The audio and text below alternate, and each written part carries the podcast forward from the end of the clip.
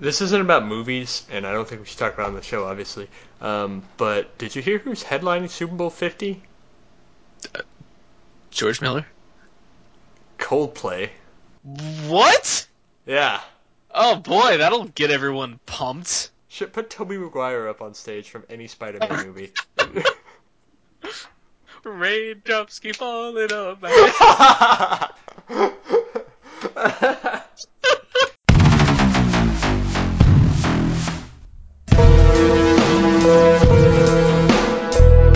Show.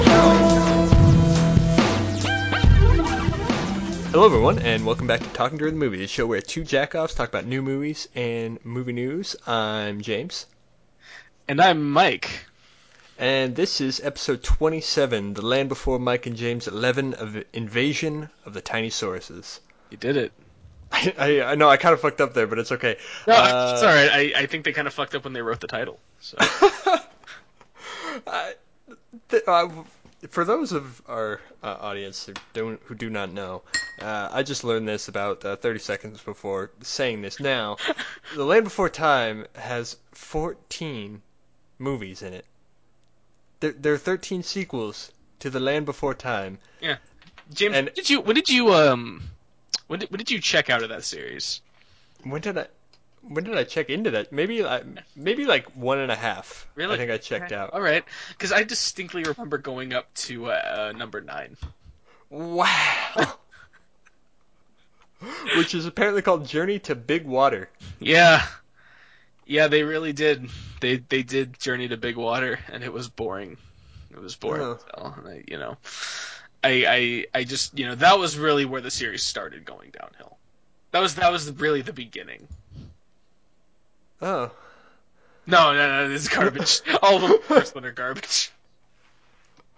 Oh man, I am glad to be back. We Mhm. took a Thanksgiving off, so sue us. Um, Oh yeah, yeah. Sorry, I I didn't really uh, I didn't really consider that, especially because of how much you know we get paid for this. That uh, we should probably keep doing it over the fucking holidays. Seriously. yeah, we're really really slacking. Um, no, so but uh, a lot of stuff happened over over that time though, and we're still Oh, gonna yeah. talk about it. And today we're gonna review three movies. Mm-hmm. Uh, we're dreaming big. We're Making up dreaming- for lost time. I mean, you know, that's kind of been our thing lately. Hopefully, we can just keep with this schedule from now on. Do one or two movies a week. Do it every Thursday. Bring in bring in some you know old favorites or old hatreds. I Yeah, guess. the one thing about the one thing about awards season is that it really soaks up the runtime of a, of a podcast episode. It's true. It's true. I've been like, I, I, you know what? I have not. I think I, I, I may have made this proclamation on the podcast before. I have not actually uh, canceled my uh, MoviePass subscription yet. I don't think I can actually do it until at least the new year because Yeah, because then there's going to be just movies you don't really want to see. too much shit. And then yeah, so I, I, it's unavoidable right now. I have to, I have to keep it. Yeah, it's true. Um, we're going to review Creed, Mhm. The Good Dinosaur, and Brooklyn. Um, Yeah. Actually, I think all three of these movies are going to have at least some play come award season. So, well, come we're in award season, so uh, they Quite possible. are all going to be relevant, and uh, it's going to be exciting to talk about. You can actually talk about each one of them also in relation with the category that we'll think they'll get the most precedence in. Yeah, because no, they because because not only will they all get will they all I think be in play for award season they all they all have very distinctive categories where they will be if not the favorites at least strong in the conversation. Yeah, definitely. And uh, man, I don't know. Um, no, we'll, we'll get there. We'll get there. All right. Um, for now, though, we have to, I guess, apologize for a review that we did on the show. yeah. Not- So uh, I mean, so James, we're in the game of criticism, right? Mhm. And in the game of criticism, there aren't really right or wrong answers. You you know develop a point of view. You you you, you see something first of all. You you go to a movie, you see it, you take it in, you you develop a point of view and a uh, a perspective on the movie uh, from what you experienced, and you try your best to convey it to a person who hasn't seen it yet. Um, that's what criticism is. There's not really any room for wrong answers, and uh, as long as you can justify your position, you've done your job fairly well. That is until Sight and Sound magazine completely shuts you down and Yep. makes your opinion null and void, as they have done uh, with our take on the Assassin uh, by uh, famed Taiwanese director Hou Hsiao-hsien, which has topped the magazine's annual poll of the best films of the year of 2015 specifically. Uh, So I mean, we were we wrong? I think we were. I think we're. I think we were on the wrong side of history. Is that? I that's ex- that, that's essentially what it's looking like. Um, thing about the Sight and Sound poll is, as I explained to James, we've both made fun of Sight and Sound in the past, but the, like I, I'm an avid reader of Sight and Sound. I act- I actually really respect the magazine. It's probably the most respected film periodical in the world, at least in the conversation, up there with like Cahiers du Cinema and Film Comment, one of the best. Um, and sometimes when we make fun of them, it's the voice of one critic. Yeah, sure. And there there are some lofty bastards who write for Sight and Sound. Like really and I I'm kind of regretting saying this because it probably uh you know immediately prevents me from ever hoping to get a job there.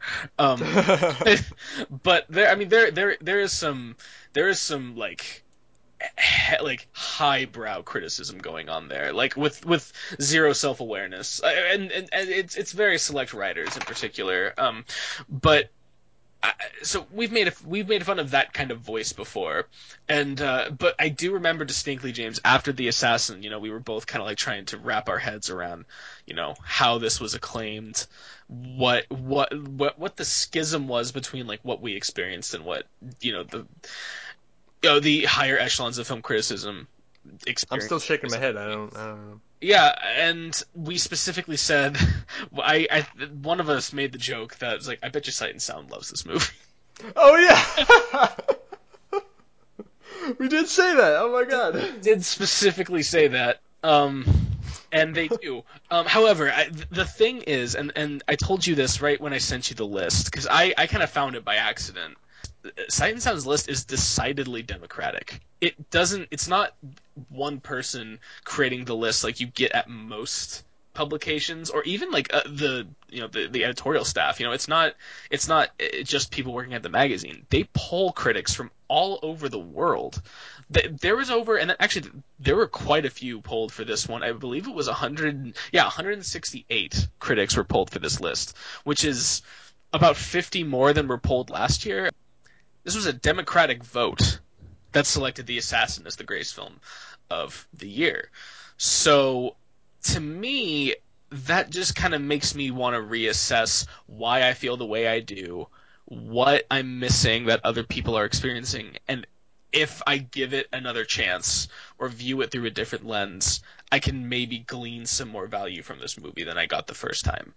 And honestly, I still. I. I hope that's. I hope that's true. I hope I can. I. We did we did sincerely come forward on this podcast and say we like Yeah, we weren't shutting it down by any means. I was Because- very open. You know, if you if you still open, we didn't get any any any uh I still any people come forward. But if you saw something in this movie that we didn't, please just let us know. Like, tell us about it because And the thing is, there's like moments of like real, like you know, painterly majesty to it. Um, you know, there are beautiful shots, but I don't judge a movie just from its shots. Like I don't, particularly just one or two that really come off great to me. Like I, I don't. That, that that's not gonna make a movie. I, I don't know. I I can't really give any more, you know. Real criticism on the assessment, and honestly, I feel like we dropped the ball on it. But I'm like not gonna back down from my view until I really have a different experience with this movie. the the important thing to know about this this list too is that it this isn't a majority of voters. is a plurality. You know, so it's the most Sure. voters. And honestly, it's Sure. not even it, it's not even more that much more than second and third. I think it's three more votes than No. second place, which Yeah. is Carol, and five more votes than Mad Max Fury Road, which was third. which yes, so we wanted to talk about that as well. Um, because last year, um, Boyhood was the runaway winner of that poll, like easily. And the funny thing was, the funny thing is, it got it got double the votes of the next film down on the list. Um, it was it was a landslide. And the thing is, this this year doesn't have anything like that. The top three, like there's there's a very distinctive top three. Number four is like kind of farther you know separated from them. But if you look at the breakdown on Sight and Sound's website, uh, like th- the three bubbles of the Assassin, Carol, and Mad Max Fury Road very close to one. Like they're they're orbiting one another. Mhm. So um, No, I think Mad Max Fury Road. We we talked about that. We've talked about this before on the podcast. Um, that it, it, what role Mad Max Fury Road was going to play in awards season. Sure. Um, and it's being high on this list was definitely, I, I would say, a pleasant surprise because we we were sort of pessimistic on its on it on its uh, prospects. I'm, I'm because it being a genre film, because it, it being a blockbuster. Yeah. Um, yeah, often categories that awards and Oscars especially stay away from. Yeah, I'm still very pessimistic about its awards prospects. Um, while I fully believe Mad Max deserves to be in the conversation, I, I think that there's still a very good chance it's going to be completely lost on on the Academy. Um, like how the Oscar, how the Academy decides to go on this year's nominees will really kind of dictate how relevant they are. I, I truly believe that because this is a year where, and we talked about this in the pre-show, James, where the films that are typically comfortable fare for Academy voters to congratulate and to honor are really, for the most part, not like that they're really not connecting with people in the way that I, I, think genre films are. This is not a year of great prestige pictures. I do think that this has been like a year of really great movies, but mm-hmm. a lot of them have come from unexpected you know venues production companies and like source materials and genres. Like it, it is like it has been a weird year for great movies. Like yeah i mean well we two of them we know about. Mad max fury road we already talked about. The martian which is it's getting it's,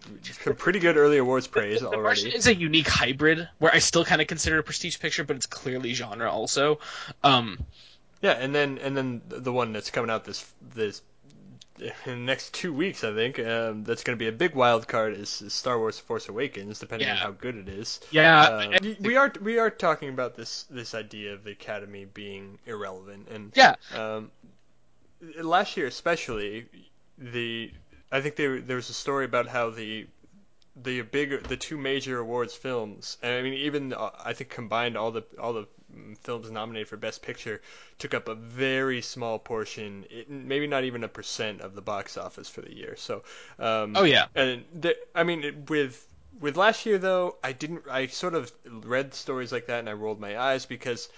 I'm sorry the Guardians of the Galaxy didn't get nominated. Oh my god! Like, yeah. you know, it's like I don't. I'm sorry. Let me play my fucking marble violin for you. Like, j- j- really?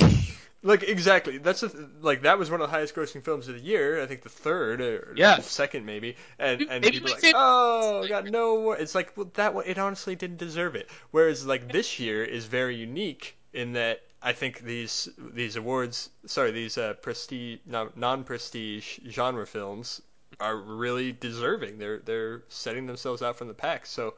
Um, and if the Academy ignore, ignores these films, of all genre films to ignore, then it, it will raise, some, in my mind, some serious questions. For one of the first times, I think these questions are actually serious. The, I feel like the movies that are trying to go for Oscar gold, the ones that are really obviously like, you know, look at me Academy, are either really trite or they seem so because I haven't seen them, which is like well, I can't. A lot of them, even when let's take one we have seen, then it just completely fizzling out is Steve Jobs. Uh, oh my god! After after like a week in the theater, it got pulled from like everywhere because that, it was it was cheaper for them to just cut their losses basically because no one was seeing the movie. Yeah, that movie is dead. That movie is gone. It, it is in the ether, and I cannot I can't really explain it. Like that movie did not I know you weren't that hot on it and honestly I, I had my reservations. Um I I do not think that movie deserved half as much um shutting out as uh, like as it ultimately like that movie is now in exile. And that no, yeah, it's. I don't think it's playing anywhere. That's and, crazy. There wasn't nearly that amount of like, you know, a financial backlash at least for fucking Jobs, like the first Jobs movie, and that deserved it so much more. Oh yeah, that's that's no, insane. It, it is more of an anomaly, but it still ex- exemplifies the point that these these normal Oscar films are just they're not cutting it for the audiences. Um, no, I yeah. The, or like or, or you have like the really you know the ones that you know Harvey Weinstein is making a whole like you know a whole stink about like Chef, which I'm like, no, no, no, not Chef, Burnt. Oh, Burnt. What Chef is? Oh, sorry, Chef. Chef was 2014. That was actually good. That was also, actually a good movie. that's right here. You know, I did see like I did see like the first I think ten minutes of it, and I was so surprised at how they how how long they lingered on making food. I was like, that come on, movie can we get somewhere? No, that movie makes me so goddamn hungry. No, I know that's good, that, and that's fine, but I just I felt like I was watching an episode of like diners, dine, dive, drive-ins, and dives or something. on eh, I like I like the fact that that movie doesn't like feel the need to introduce a stupid like you know protagonist or like rival you know chef that he has to beat in a competition or some stupid bullshit like that. I don't know. I, I mean, but why couldn't the main character have like a mafia subplot or something like in Burnt? I think that would have made it so much better. right, of course. Um, uh, anyway, yeah. So like stupid shit like that. That's just not like that, that. That shit is not connecting with anyone. I honestly think like you know we, we talked about this. You, you you made this case. I'm going to second you on this. I, it, the Academy will either have to embrace genre films or at least unconventionally, you know, great movies this year, or they're gonna. Uh, it's gonna be a really forgettable year. at The Oscars. They're gonna be like completely out of touch, and They're gonna they're gonna be a joke to be they're honest. gonna be joke, and they're not to be like the, the best picture's not going to be remembered. Like that. That's I, those are the only two ways about it. So, mo- sort of moving on, I guess. Um, uh, one one one of these films, Mad Max Fury Road, is is already getting some awards attention, albeit not very valuable awards. Oh, Or, uh, the the National Board of Review um, named Mad Max Fury Road the best film of the year, and you know officially made makes uh, Mad Max Fury Road second on the well third I guess um, on the be- best picture for Metacritic Awards scorecard for this year. For now, very early, and as I told Mike in the pre-show, the National Board Review last year named uh, A Most Violent Year its its best film uh, of the year. Uh, directed by J.C. Chandor, starring Oscar Isaac. Actually, a great film, but yeah. after being named best film in, in the um, National Board Review, it got zero Oscar nominations. At zero, that's goose egg. Um, yeah. So this is So not an, not an indicator uh, by any means of it, but good for you. Yeah, yeah, nice try. Um, I don't I don't see this as that surprising. A lot of people are I don't I don't really see this as a, as a big as a big shock to be quite honest, just because it, is it is a good film that is getting mild awards attention, and this isn't uh, this isn't I don't see it as a shock because this particular awards isn't aren't a very big deal. I don't know that that did get me thinking though. Uh, inspiration for this for this next segment we're about to do about just these early awards, this early award season, there's been like four different awards that have either been nominated or uh, winners have been announced. Just some early surprises from it. Uh, I have a couple. I don't know if you, if you were had enough time to really uh, dig into it. Um, not a lot, but I have a couple I would I'd love to bring up and just discuss. Um, are we going to do the um, national? Um, anything's on the table. So. anything's on the table. All right. Let's do New York. The New York. Oh, Film the New York Circle. Film Critic. Oh, I, I would love to do one because the uh, Kristen Stewart, Best Supporting Actress, was one of my surprises for this one. Yeah, I mean, York- a, a role that has been getting. I mean, it's gotten buzz since she was the became the first uh, American actress to win the César Award, which is the Oh yeah, yeah. French- That's the the French Oscars. Best Actress, basically. yeah, yeah, it's their Oscars, and uh, uh, you know, kind of like the Academy here, uh, it really goes to you know national actresses, national like national films get awarded way more than foreign films. Um, so the fact that Kristen Stewart is a foreign actress to them, uh, won that award was a huge deal. Um, And and I was really surprised too because I I really thought that everyone would forget about Clouds of Sils Maria because I had to be quite honest. I mean, I had two kind of, I, and I really don't like feel the need to go to bat for it right now that I remember it. Um, which is that bad for me to say? I kind of like feel, no, no, I don't really. I kind of feel It's- about it, but I remember when we reviewed it, you were like, "Yeah, I'm pretty sure it's gonna fall off," and I wasn't quite convinced, but it, it definitely fell off for me. I'm not. Uh, uh, especially after seeing all the movies, I looked over the list of movies I've seen, and Clouds of Sils Maria like didn't even register in my mind. And, and honestly, Mhm. I kind of forgot Kristen Stewart's role in it. So then I saw this again, I was like, "Oh, yeah. okay." You know, Cloud, Cloud Sils Maria actually just missed the cut for the um, top 20 on Sight and Sound. It had a, Really? Wow. yeah, it was a 21. It was tie. It was uh, in a five way tie for 21, but it was it was 21. Almost got it. So almost got it. So it's not like the movie's completely forgotten. It still has, uh, you know, respect. Got fans, It's yeah. fans. Um, I'm not even sure that I'm like that, like I don't know. I wasn't really that wowed. I, I think I may have praised it at the time, and I, I, I'm still like you know, it was still a you know a g- interesting performance, but I'm not really like going to bat for Kristen Stewart here in any acting categories. To be honest, I don't really like it. To me, that didn't really stretch her her um, screen persona by any means of the definition. I think she just kind of uh, utilized what she was already known for, the kind of Mhm. like uh, basically mainstream mumblecore and you know drain of emotion, and kind of just used it to her, used it to great effect. That is now getting her awards of recognition. I don't necessarily think it was like that much of a stretch for Kristen Stewart to play this role. Um, so I'm not gonna go like I said, I'm not really gonna go to bat for her for awards, you know, uh, awards categories, particularly with regards to the Academy, because I just don't really think she. I, I I'm gonna be blunt. I don't think she deserves it. Actually, I really don't. Um, Yeah. However, uh, best supporting actor is interesting. It was uh, Mark Ry- uh, I was I, Oh, that was a pleasant surprise for me. I am so happy about that. I will be like, I, oh man, my face will light up if he gets anything from the. Yeah, Mark. Rylance from Bridge of Spies Bridge of the Spies. spy that, Sorry, that I- I Tom Hanks has to defend. I stumbled over because I'm very, uh, I was very uncertain I was going to pronounce it right. So, thank you for. Uh, well, Rylance. Uh, I don't, Rylance. you know, it might not be right. Whatever. Eh, all right, good point. Um, I mean, man, I I loved. I mean, to me, he was. He beat Tom Hanks for me. Like he was the best actor in that movie. He was He's, more memorable, I would say. Oh, yeah. for sure. And this is like Tom. That's not my blood, Hanks. yeah. Like Jesus Christ. Um, best picture went to Carol, which is great. Uh, maybe pretends some. That, that, that, that's what I mean. I honestly think Carol may end up walking away with the year just because it kind of. yeah, the, I think so the only other surprise from these was that Michael Keaton got Best Actor from Spotlight, not Best Supporting. He was in a, it was a lead role that they they determined he was in, and gave him the award.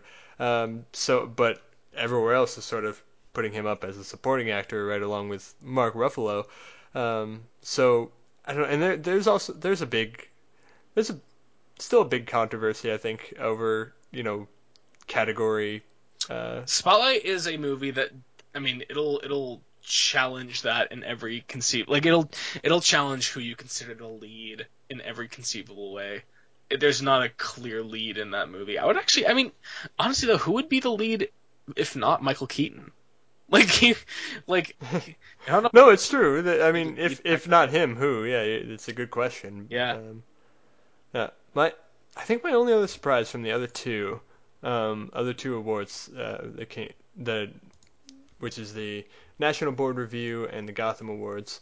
The only other real surprise I was thinking of is something that's not there, and that's Steve Jobs. I really expected more love for Steve Jobs. Not that I. I honestly, I don't agree with it. You know, You- you to were- the episode where we, we reviewed it. I was Yeah. I was pretty down on the movie. I mean, I wasn't down on, I, I wasn't down on um, Michael Fassbender. Fassbender's performance. So uh, you know, I, I, I would say it's a it's somewhat a disappointment that he's like nowhere to be found in these early awards. I'm sure he'll pop up. Um, but as for the rest of the movie, I expected a lot more love to this and expected to roll my eyes because of it. So I'm kind of surprised that it, it's not there, any like anywhere, anywhere. Yeah, I like Steve Jobs more than you, but I've I've kind of gotten used to the idea that this movie is buried. Like it's gone. It's a part. It's a part in the winds. Um, I like. Uh, yeah, I, I- which I don't really understand. Like it's like it's it's financial failure just destroyed every conceivable like venue for success this movie could possibly have. So I. I don't know, man. I, I still think that he'll get. I, like, I will actually be shocked if he doesn't get an Academy Award nomination, and I actually think that Aaron Sorkin will get one as well. Oh, I actually Alright. do. I think he. I, I, I do think he'll get one. I think it's. I think it's grabby enough. I mean, if, if if you have to ask yourself who are the two most prominent screenplay writers who are writing a movie this year, it's Quentin Tarantino and uh, Aaron Sorkin. yeah.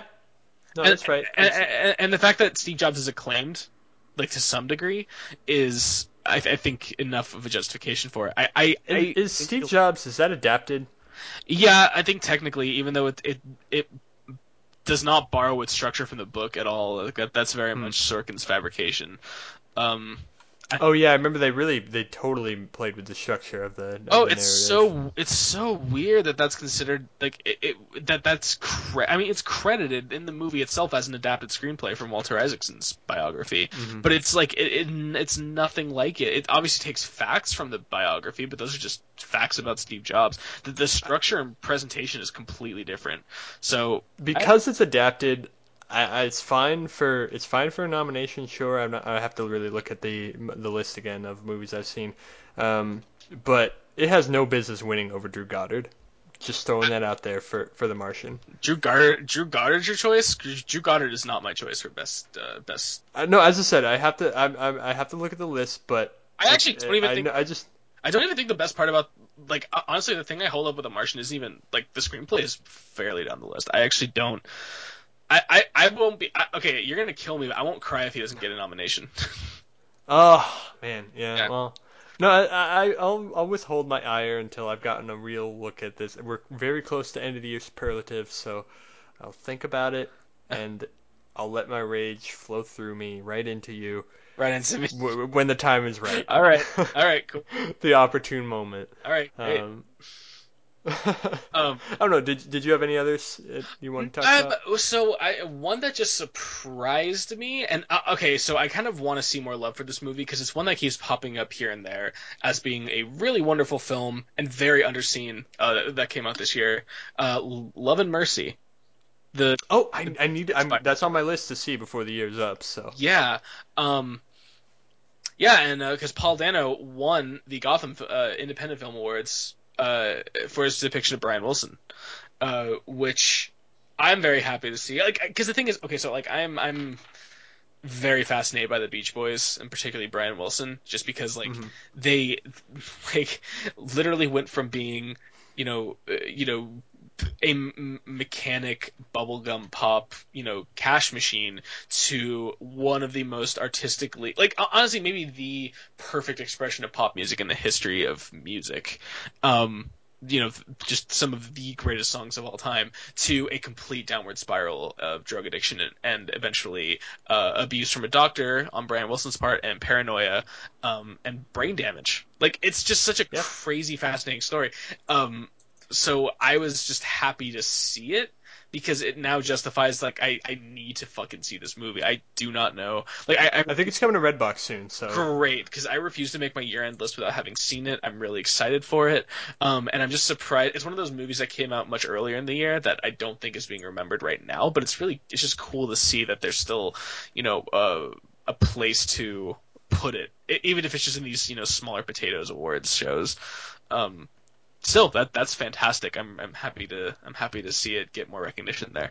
Um, Um, you know what, Pa- Paul Dano, like that guy deserves a bone thrown his way. He's he's always been around. He's always done great work. Oh my and God. largely And- unrecognized. and no one can fucking shut up about how he's overpowered by Daniel Day Lewis and There Will Be Blood. Like I, like people will talk down his performance in that movie. oh, what? because Daniel Day Lewis is more powerful and owns the scene. I'm like, that's the fucking point.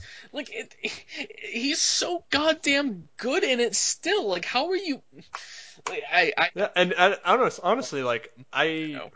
I think those those roles work a lot more in tandem than it sounds like people are giving them credit for. They do. They absolutely do. And if if, if Daniel Lewis is overpowered, oh, you think he can't act against Daniel Day Lewis? I think that character cannot stand up to Daniel Plainview and is like a complete like coward and you know and Yeah, but I'm not mistaking their their character for their performance. Right, That's exactly. the difference. exactly.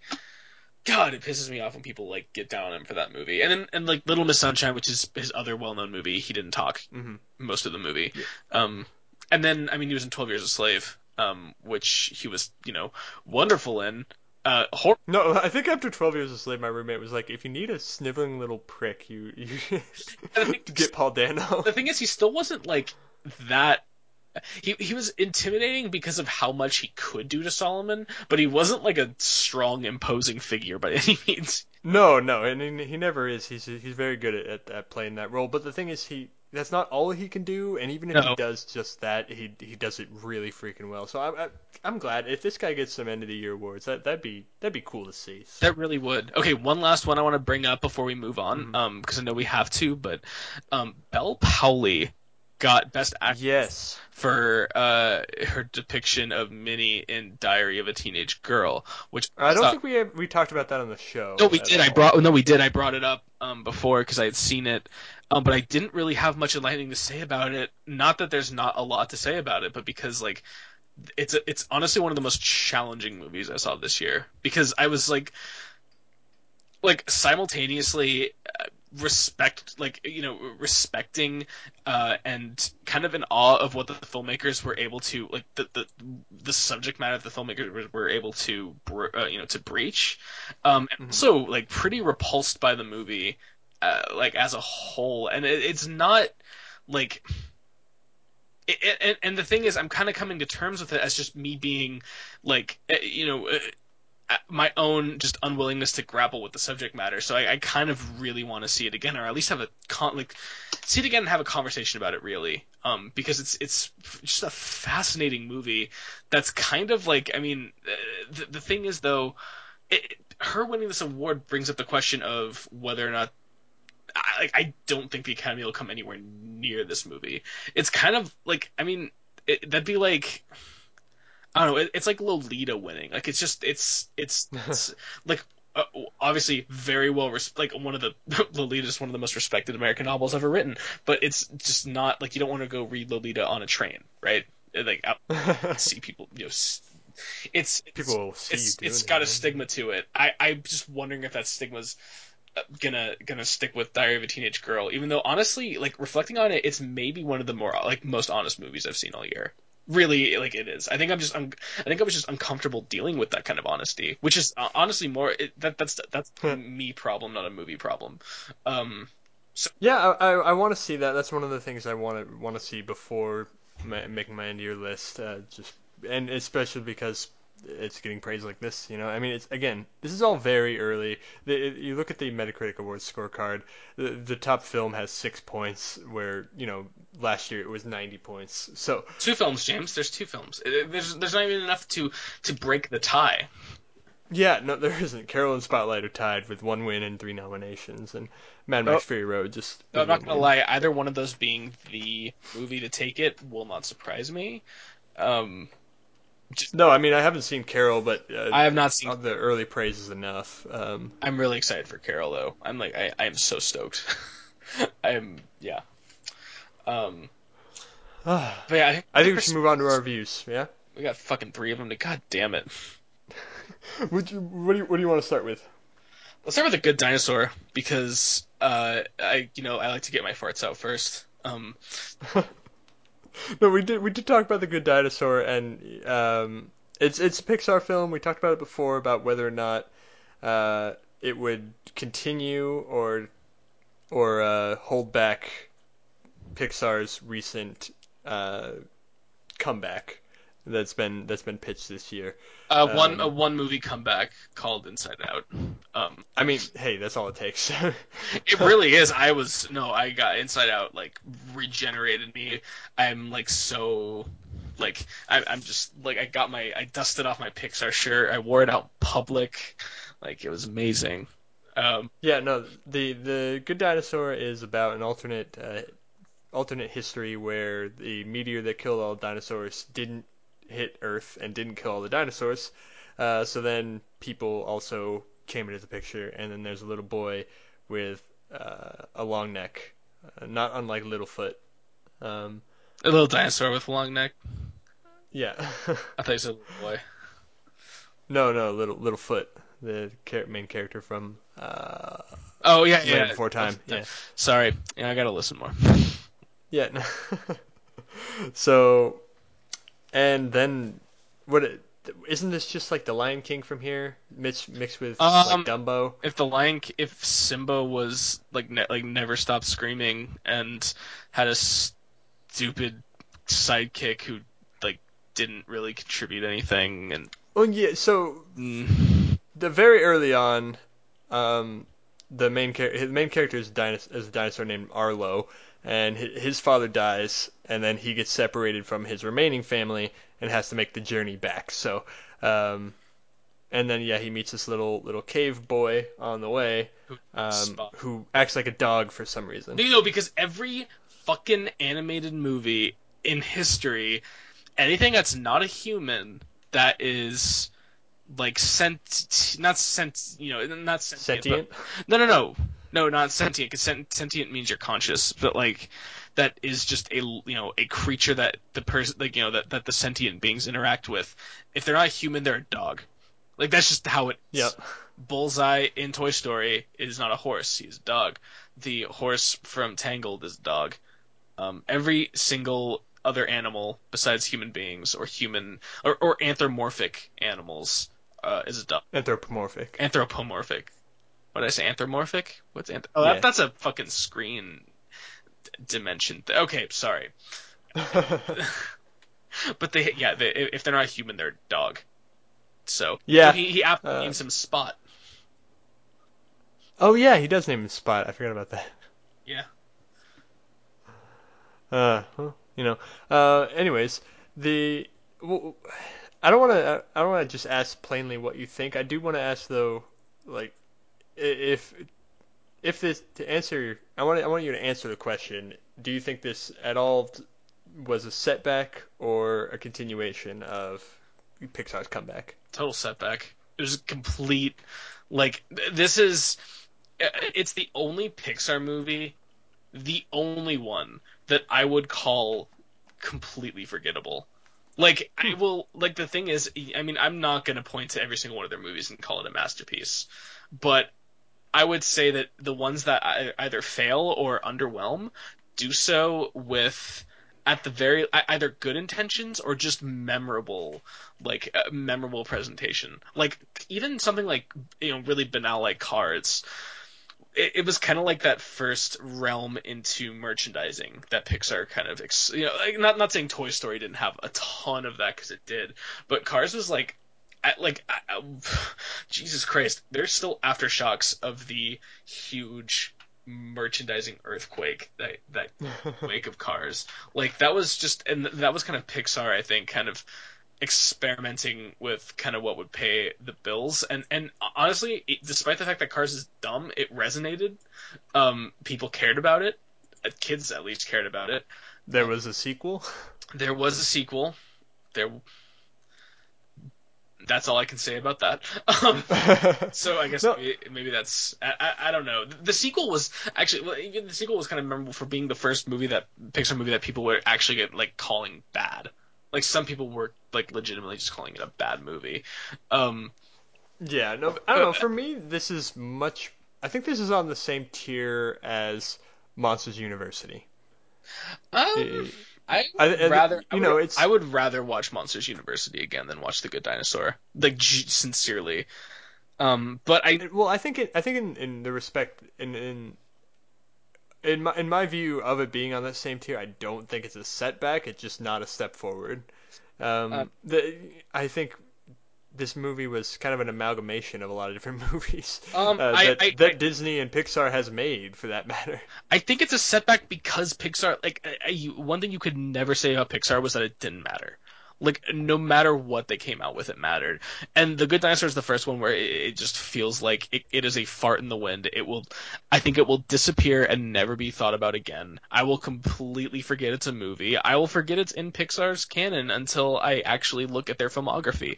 Like, I, and that's the only thing. That's literally the only Pixar movie I can say that about. Even like you know, Brave, which I I like. It's it's underwhelming, but it's Yeah. it, it, it tried to bring that animation to such a new direction and to you know really create a new a, a completely different kind of story that we associate with Pixar.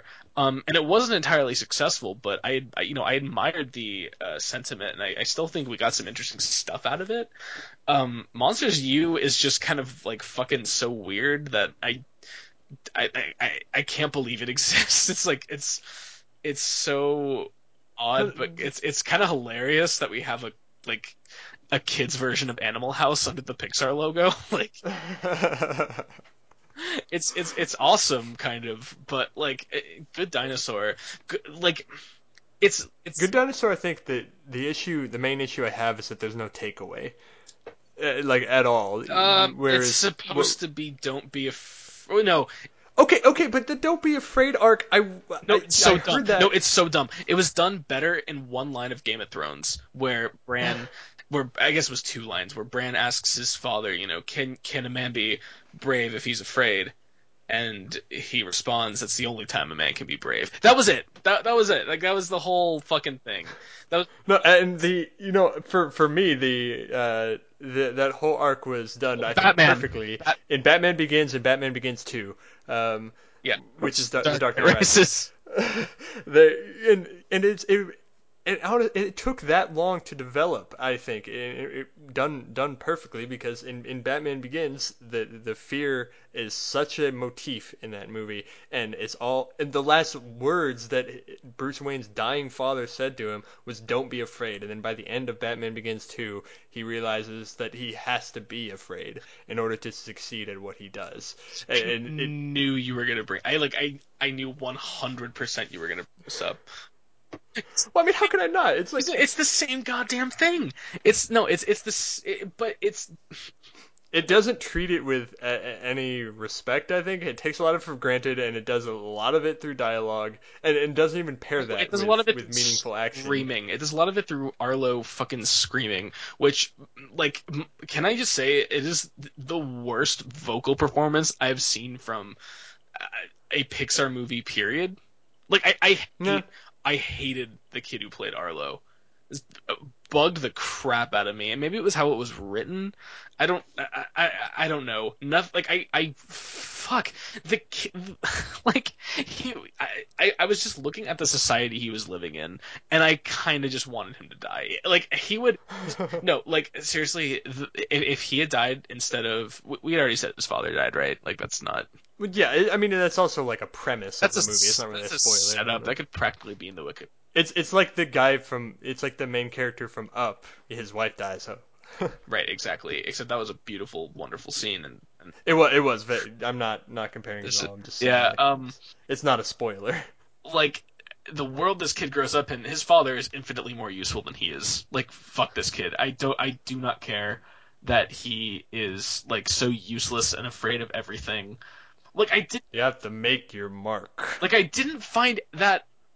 Like, are kids supposed to find that relatable? Like, uh, because they're afraid of everything? I don't know. Like, it's like his family's trying to survive in a, you know, a harsh world where everyone's still a dinosaur, and like, you know, Yet they farm and like. Yet they farm, which mind you, okay. So explain to me, by the way, and this is this is totally like not a huge like this isn't like you know real film criticism, but explain how if dinosaurs just don't die, they then evolve into gain human characteristics. And Yeah, I was like, couldn't they just like eat Uh, the stuff they normally eat that's like growing throughout the earth naturally? I thought the idea was that intelligent beings evolved because the more physically domineering species died out. So if they didn't die out, you would still just have a world ruled by physically domineering species, and not like humans wouldn't have evolved because the It's it's a good point. You you are right though. It's not really like. It's not, but like, uh, but like they they make a point of it. Like honestly, if they had just not even had the whole pretense of like, well, what if the asteroid never hit the Earth? Like, what would have happened? Like, you, Well, they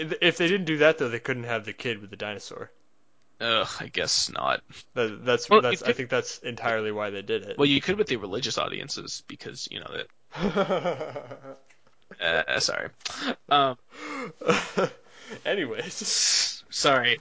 No, they That's why I do this. Um, but yeah, like I I don't know. I didn't. I Arlo supposed to be a like? Did you find redeeming qualities in Arlo? Because I I was so done with like I didn't want to be around him anymore. No, I mean, and I didn't. I didn't find redeeming qualities with with him or with his arc. I mean, every time everyone everyone would roar throughout the movie, he would just yell and scream, and you're like, oh, I wonder if he's gonna get a roar at a climactic moment. Hmm. oh my god, the reincorporation in this movie is ridiculously blunt. I like you know. Oh, the father's telling him you can always find your way home. If you can find the river, you can find your way home. I'm like, oh man, I wonder when that's gonna come into the movie. yeah, right.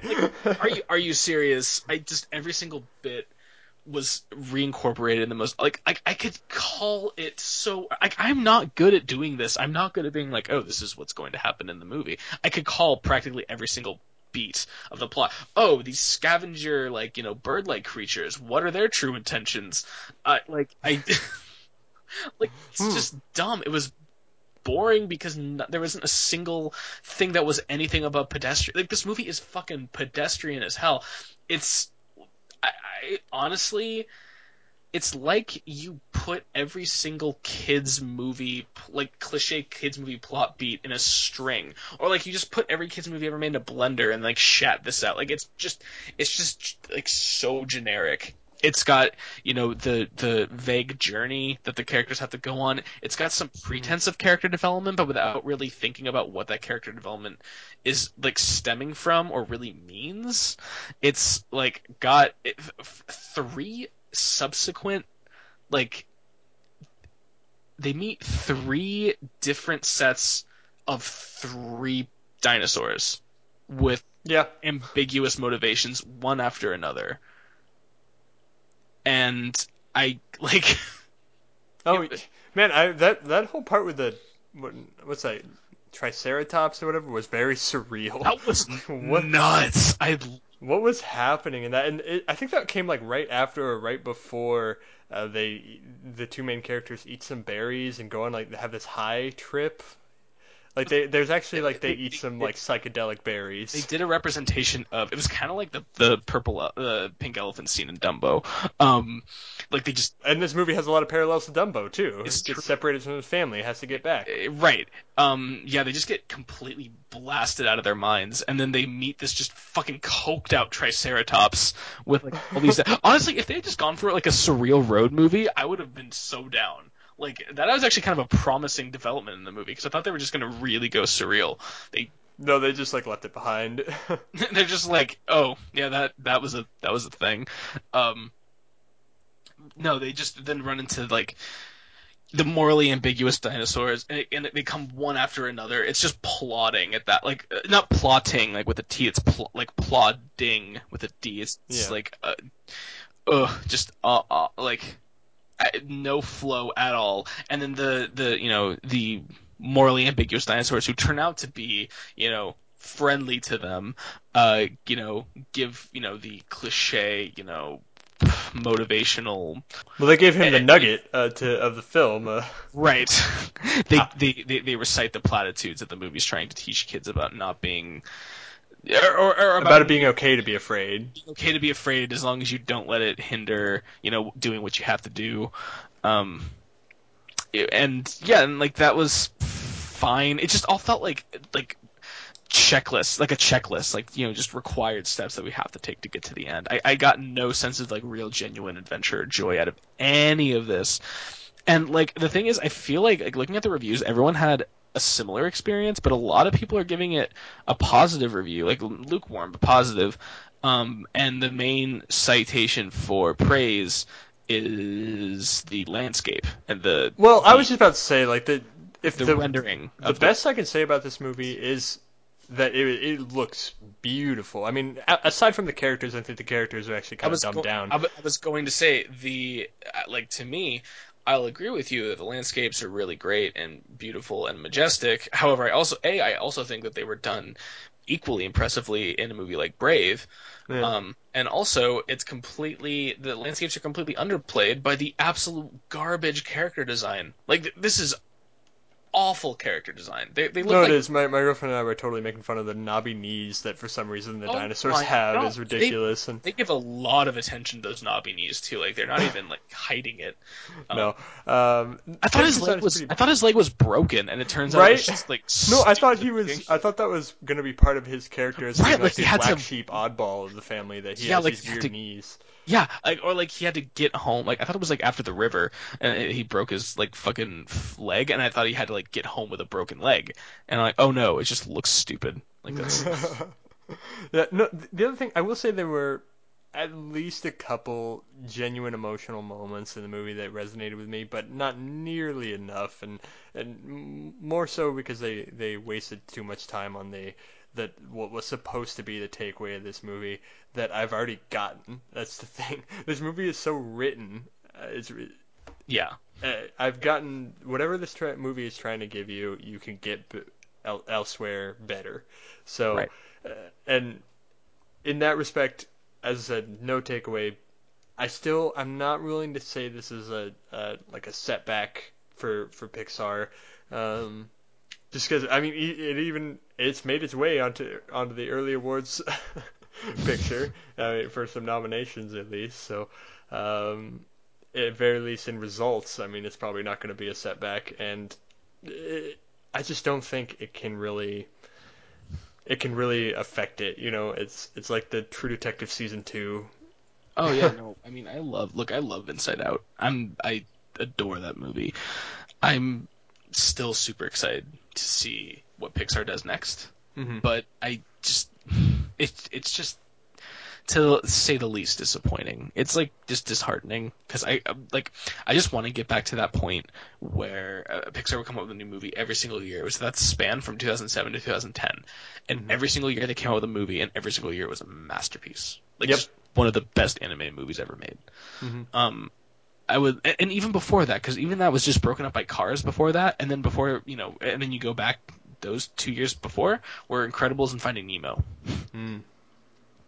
Well, I mean, there, there's there's like- still hope on the horizon, man. Finding Dory coming out. I know, I know. It looks actually pretty promising. I, I know. hope I'm it is. I'm excited about that one. So. Yeah. Um. because it doesn't look like they they recycled the the premise, which is great. Uh, I was worried about that I know. that it was Um, just going to be Dory is lost and I have to find her, Oh God. but it looks more of like a too. More of a metaphorical finding of Dory. Yeah, which which I'm very fascinated in because Dory is a great character. Um. then all the way in 2019, there's The Incredibles 2. So So Uh-huh. you know, just don't die before then. there you go. Um. Yeah, I don't uh, like that's about it for the Good Dinosaur. It's just so fucking mundane and stupid. I don't I don't know. I like uh, aside from Cars 2, which I still think is more memorable because of how bad it is. uh, like I, I the Good Dinosaurs movie, the Pixar movie, I'm least inclined to ever visit again. I'm done with the Good Dinosaur forever. I will never see that movie again. oh, that's fair. A- And if you want to like sit down and turn your brain off, you'll probably laugh a few times and enjoy yourself. But Yeah, probably. yeah, I mean, honestly, I would probably recommend going to see the Minions before going to see the Good Dinosaur. At least Yeah. the Minions, you get some pretty good visual comedy. man, Um, I I just I I I want Minions the anthology film. I want it because it would be great. oh, it would so good, right? Yeah, but instead we got Minions, the shitty movie with Scarlet Overkill. And Sandra Bullock. He just stop putting Sandra Bullock in my movies. Get, get her out of here. Get her the fuck. Um, yeah, what do you, what, uh, what's what do we say next? You want Creed or you want Brooklyn? Creed. You just saw Brooklyn, so I just saw Brooklyn. Like, give me as much time as possible to, you know, Okay. come up with um something. Let's do let's do Creed. I'm uh, I, I want to talk about Creed in the context of another movie, and we don't have to jump right into this conversation. Um, I want to talk about Creed in the context of a film that we have. Uh, I don't want to say um, taken down because it's more that we went on a belligerent rant against it on several occasions during our podcast, and that's Jurassic World. I, Um, I mm, okay. So the thing is, when you're like, we we did belligerent rants. I'm like, well, it's got to be Jurassic World. The only other like, like that's the only thing. But what possible connection could you make? is it not? Is it not obvious? No, what?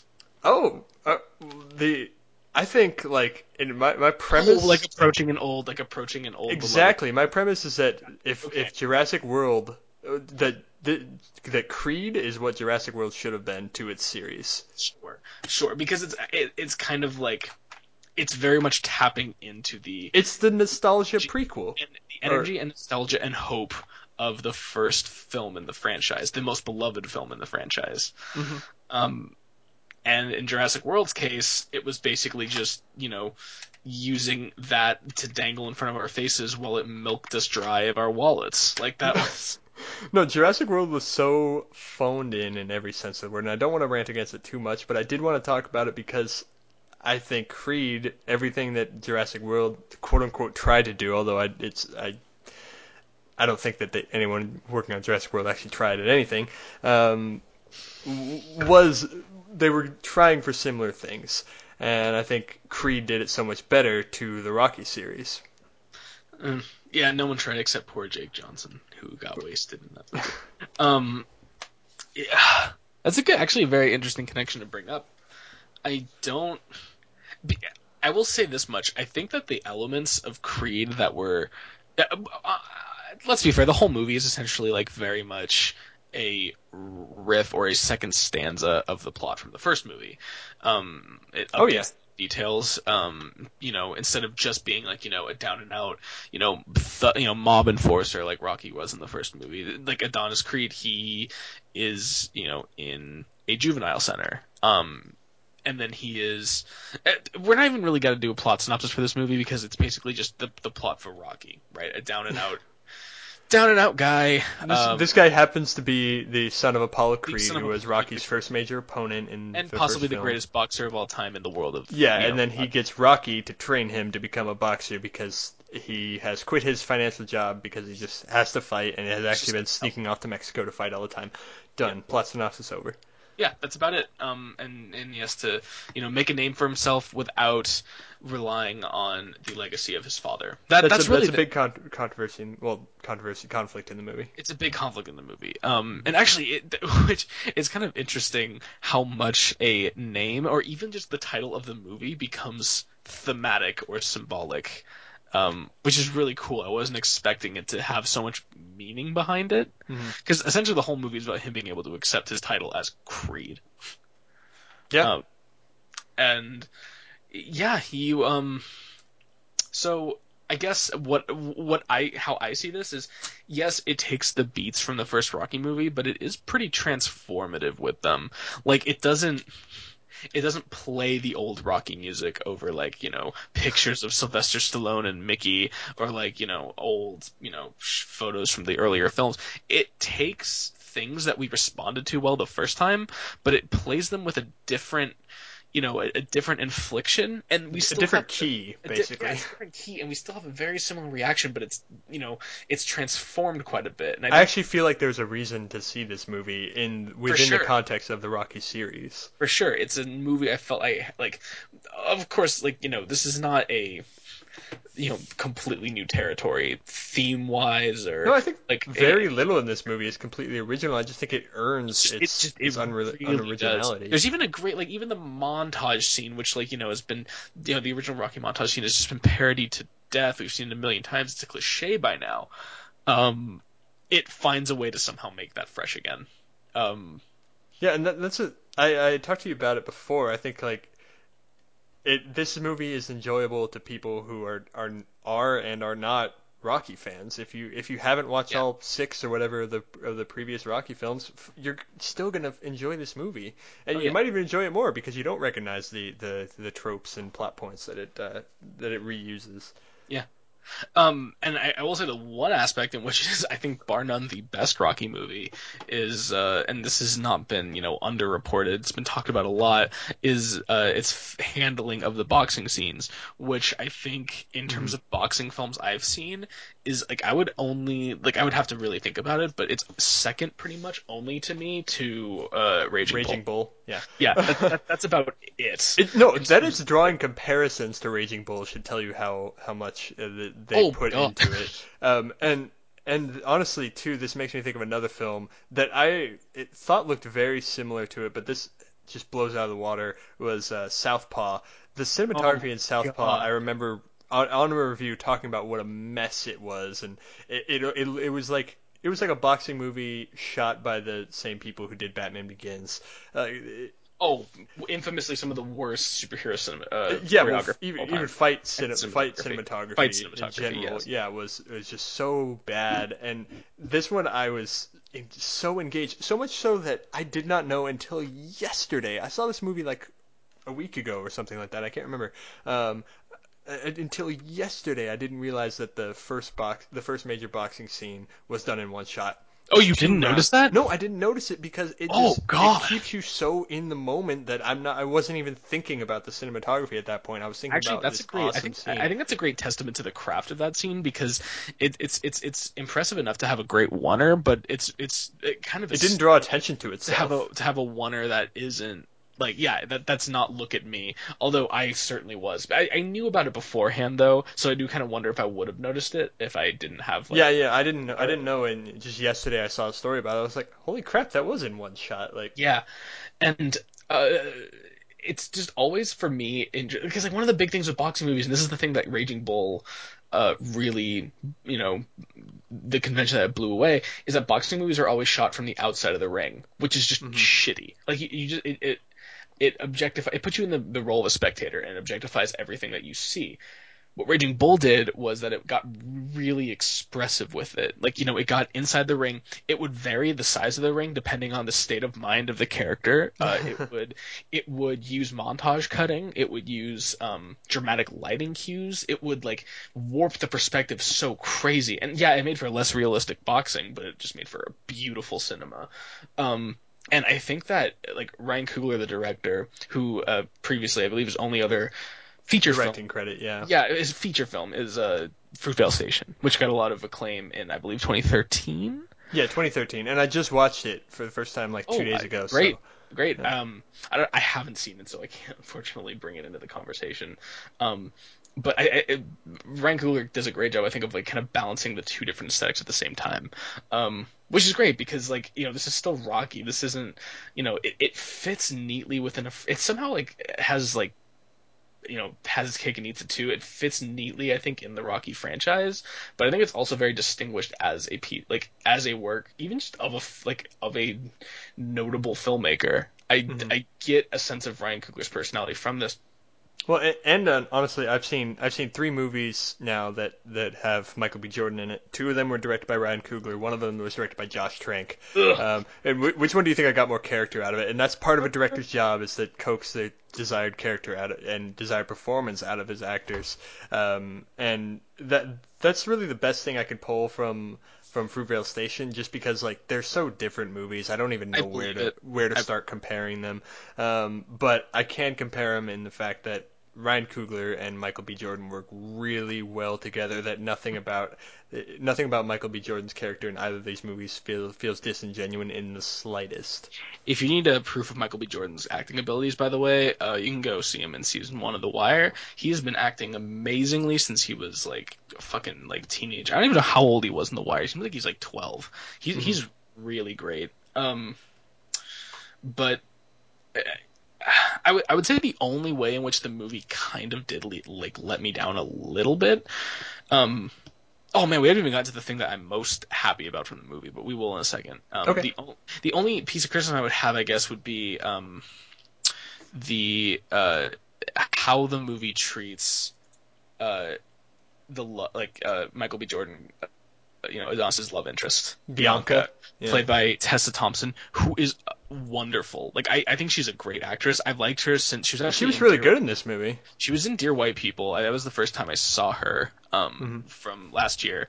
Um, I thought she was a great, you know, had a great role to play in that one. Um, able to bring a lot of humanity even to a character that was polarizing to a lot of people. Um, Mhm. And I, I, I, like she's just so I, I, I just I, I I, I really respect her. I like it, her character is just really fascinating to me. I like, you know, really. I feel like she gets under their skin really well, expresses their motivations, and and and you know, gives them fully fleshed performances. And I think she did that here, big time with Bianca. I think the movie completely drops her in the third act. Like she becomes so no, like, they kind of they kind of pulled a me and Earl and Dying Girl on this one. I'm not um lie. they didn't not to that like amoral grotesque extent. Well, th- I think that was just more amoral and grotesque just because of the subject matter of Me and Earl and the Dying Girl, but they, I think the treatment is the same. Possibly, I, but the thing is, they did make an attempt to define her as her own character in the first two thirds of the movie. Like she is, you find out that she's not just a muse for Adonis; that she has her own, you know, great passion that she's pursuing, which is her music, um, and that she's succeeding at it. But that she's And, also and got this. she has a degenerative hearing that, I was just disorder. gonna, yeah. I was just gonna bring that up. She has a thing that will ultimately, you know, impair her completely and, and bar her off from doing that dream, which is, you know, the progressive hearing loss, and she still continues to pursue it anyway. Um, and and like obviously she's, you know, we kind of get a sense of how she feels about that. Well, Um, and, and in a way that plays off of uh, Adonis Creed or Donnie. It does, uh, it does. Because informs his his his Yeah, his It- struggle is boxing is something that killed his father, and It- that it- yeah, it informs his struggle, but it's not defined by it. Like she was her own thing, and You're I right, liked yeah. that. And it, she becomes completely a means of support for Adonis in the last third of the movie, and that's like I was kind of let down by that to be honest. I, I really wish that.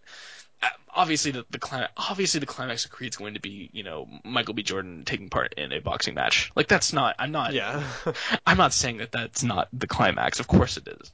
But like I would have loved to see a more satisfying resolution or at least place for that character in the third act of this movie. I uh, yeah, that was that was kind of a letdown for me. Um No, with my um, my my main my main letdown in the movie was not the I, I did notice that the characterization of her was lacking, but also the characterization of uh, Apollo Creed, Apollo Creed, Adonis Creed's final foe in the movie my god. was yeah. also lacking, and honestly, it was kind of mean in in, in how for the audience because like uh, Rocky, Apollo Creed, you get to know this guy. I don't remember him. Correct me if I'm wrong. I don't remember him being as despicable and villainous No. as So this person thing- at all. He was one- very he was very respectful and it, in and in the you know the obviously end which I fuck, I don't know if I if I'm if, what I can spoil here, um, but a lot of the, a lot of the plot beats are the same,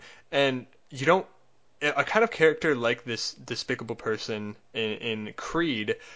I, I would hope to get more catharsis out of, Mhm. um, but it it ends on a very similar note to the first to Rocky, where you Apollo Creed beats Rocky, um, but that's fine because there's this level of mutual respect that you can totally get on board with because these are both cool people. well, and he goes um, the distance. Like, like to, to him, that was the that was the thing that mattered. Like, Yeah, I- exactly. you did not and- knock me. Like, I'm still here. Like, you did not beat me. I you you got selected as being the winner of the fight, but I made it through the whole fight. That Exactly, was- and and you, you get a, you get a lot of those same beats in this one, but the the character I just think wasn't there, and what was there I didn't really want to see any sort of respect from. Yeah, Like, screw the that thing is- guy. the Rocky movies have always kind of had brutish villains. Even like uh, uh, Apollo was not respectful to Rocky. He kind of he actually did the same thing. Like it's kind of a tradition now where they have to start a fight with Rocky or whoever the main fighter is in a press conference. Yeah. like that just happens every single one of the movies. And the thing is, the, the way Apollo did it though, um, it was kind of obvious that this was a show for publicity. That he was doing this, like he didn't really want to fight Rocky, and he didn't really like feel. It's not that he was like you know felt threatened by him or like you know really wanted to beat him down. He just like kind of had to put on the show and drum up the publicity for it. That's kind of where his motivation in the first Rocky movie came from. He wasn't a dick. He was kind of a dick, but he had a he was humanized enough to so you know why he was being this way. Um, and obviously he became one of the more most sympathetic characters in the Rocky movies. Yeah, And the thing is, the the way the series progressed is that one movie after movie, Rocky just kind of got closer and closer to just fighting supervillains. Um, till he, like, it, it becomes like a USA where- versus no, Russia. yeah, he he. he it got to the breaking point with Rocky Four where he beat communism and then gave no, a yeah, speech, he did. He just gave a speech Russia, to the. Russian people about how everybody can change, which clearly meant everyone can become a capitalist, and everyone cheered.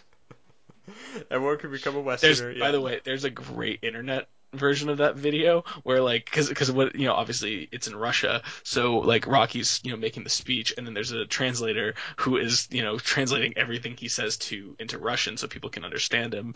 And there's an internet version where the they put subtitles over the announcer's voice and like it's just completely like degrading of Rocky. It's I, it's so goddamn funny um Rocky Four is just the cheesiest movie ever. I love it. Um, yeah. uh, So like this villain Rocky's- was more cartoony. He was on that more cartoony side. Mm, I wouldn't call him cartoony. I would just call him less developed. Um, and I I agree with Sorry, you. I keep hacking Oh, up the storm here. Yeah, you son of a bitch.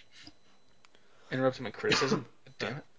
Um, I mean, I wouldn't call him. No, I'd probably call him like a bit like uh, uh, Apollo with something stuck in his craw. Like I don't know. He's he's not that bad. He's a bit of a prick, but like you also well, kind and you get to, like his backstory too. Like he he is like drugged out like into some illegal shit uh, that's got him basically shunned by the league, and then he gets one shot against somebody else, and he Yes, thank God breaks we- his jaw in a cheap Sports. shot. Thank God we thank God we live in a world where no sports professionals take part in any illicit activity outside of the game. That's uh, Okay, what a hell be. What a hellish world that would be, huh? well, yeah, and these people aren't like galvanized and given shots to become like titles. They're, you know. all right, all right. I, I don't know. Supervillain is he's he's he's fine. I didn't really have that much of a problem with him, but I definitely, I mean, I definitely think he was underdeveloped. I, I just like, I think if you're gonna if you're gonna make him like this, if you if you're gonna do the the route of Apollo Creed as the villain to Rocky, uh, then I think the way the the beats they play off work. But if you're gonna be like a more Rocky Four, like this guy's just evil, uh, then give me some catharsis, man. didn't make him that. But did you fucking see Rocky Four? Uh, he is a machine. they dehumanize him. They like they, they clearly code him as being just a an engineered monster. That, that's Rocky Four. This guy's just a kind of a you know dumb brutish guy who got in trouble with the league and is trying to kind of do what Apollo did and drum up publicity and you know regain his presence by you know defeating the son of Apollo Creed. Like I, I don't know. I could I, I see the I see the dots in that. I, I I'll admit I'll agree with you. He's not like the most developed or memorable, you know, Rocky adversary, but like he's fine. I don't know. I didn't really have a, that much of a problem with him. Um, can we get to the part where we like that? I know neither of us have a problem with Yeah. just Sylvester Stallone. Yep. Oh, my we haven't. It's funny. We've been talking for like probably 20 minutes about the Rocky movie and haven't mentioned Sylvester Stallone. Not once, Balboa, not so. once. I actually noticed that, and I was like, "Wow!" I, I feel like I, I, I could have actually gotten dangerously close to ending the review without even mentioning. you're like, well, I mean, nothing else important happened. Uh, Oh, yeah. I don't think Uh, we need to talk about anything. We talked about the his fucking love interest for you. All right, we botched this. Let's restart. botched it. No, that was a point of criticism. Fuck you. No, yeah, you're right. um, but yeah, Sylvester Stallone, and we a few a few weeks ago, uh, I noticed and I told to you. I don't remember if it was on on recording or not, but uh, that that Sylvester Stallone is getting Oscar buzz for for Creed, um, and I think he deserves it, man. I was like, "That's crazy." There's no like, why the fuck is Sylvester Stallone getting Oscar praise? The thing Well, is, he- I mean, to be fair, he did get nominated for this same role before. here's the thing about Sylvester Stallone. I forgot why I loved him. And now I remember because he's so I kind of like now I really realize how much I hate the fact that he gets lumped in with like uh you know Schwarzenegger and like you know uh fucking Look, he did a, he did willingly appear in the Expendables like three times, so I mean, he does bring some of it on himself. uh, you know, he he I know, like, and he gets thrown in with like you know the Expendables crowd and like, oh, you know, um, Jason Statham. Who's the guy who always goes direct to DVD? Uh, Steven Seagal. Like, you know, just one of the '80s macho men who kind of like you know killed mainstream cinema. The thing is, Rocky really revealed some like what Sylvester Stallone is so great and hu- like and, and human is at playing. He's like this like like inarticulate streetwise like unsophisticated poet who like is like like he's just so genuine and like you know I, I fucking love him because of how honest he is even though he's like not he's you know completely unglamorous. He's so un like non Hollywood in the original Rocky. He's like like honestly that movie works because he's so goddamn lovable. And the thing is what you get obviously the character you get in Creed is so much different. He's you know the the this character looking back on his life is is very much a changed man but oh my god I forgot how genuine he could be it's it's so amazing like I like I I, I've gotten to the point where I will actually be mad if he doesn't get anything, or like isn't nominated, you know, or, or given any recognition whatsoever. Like it is, it is astounding. Like like it, it he, Sylvester Stallone is a like can be a great actor because there I didn't get a shred of he is performing in this movie. This th- like it seemed like a real human being to me, uh, like legitimately. It, it- oh God, oh so good. I think I think you're totally right about this, and it, it also like treats his character really well in this movie. Uh, look, I expected th- there's, and they even give away part of this in in the trailers. Like I I, ex- I expected his main uh, source of conflict outside of training Apollo Creed's son. Um, and and because they've they've done this before, the trainer something happens to him medically. You know, he has he has an issue to deal with Rocky uh, in that. Yeah, Rocky's sick is a, a line they use in the trailer. So um, I, I expected it, and I oh, sort of expected it to come off very cliche, and for me to just sort of putter through it. Um, but man, do they go in with this? I, it it actually not only no, no, no. The revelation scene where he like you know is is with the doctor and he finds out the expression on his face, which is like a kind of a like a faux smile, and he doesn't really give in. Like he doesn't let you see his face, but you can just see there's so much like hurt beneath that because he's seen someone who he loves like go through this exact. no, yeah, his line was like, "No, my you know my wife tried that." And Oh, his his delivery is like so matter of fact. I can't even I can't give it No, I can't can't. give it No, any justice. No, you can't. It, it's it's matter of fact and heartbreaking at the same time. Like I don't know how he does it. That's the thing. He's so nuanced and like, like it's it's inevitable. Like that's why he can be so goddamn good. And then I, like I see something like this, and honestly, I I'd say the same thing if I went back and watched the original Rocky, and I was like, I forgot how goddamn like how seamless he can be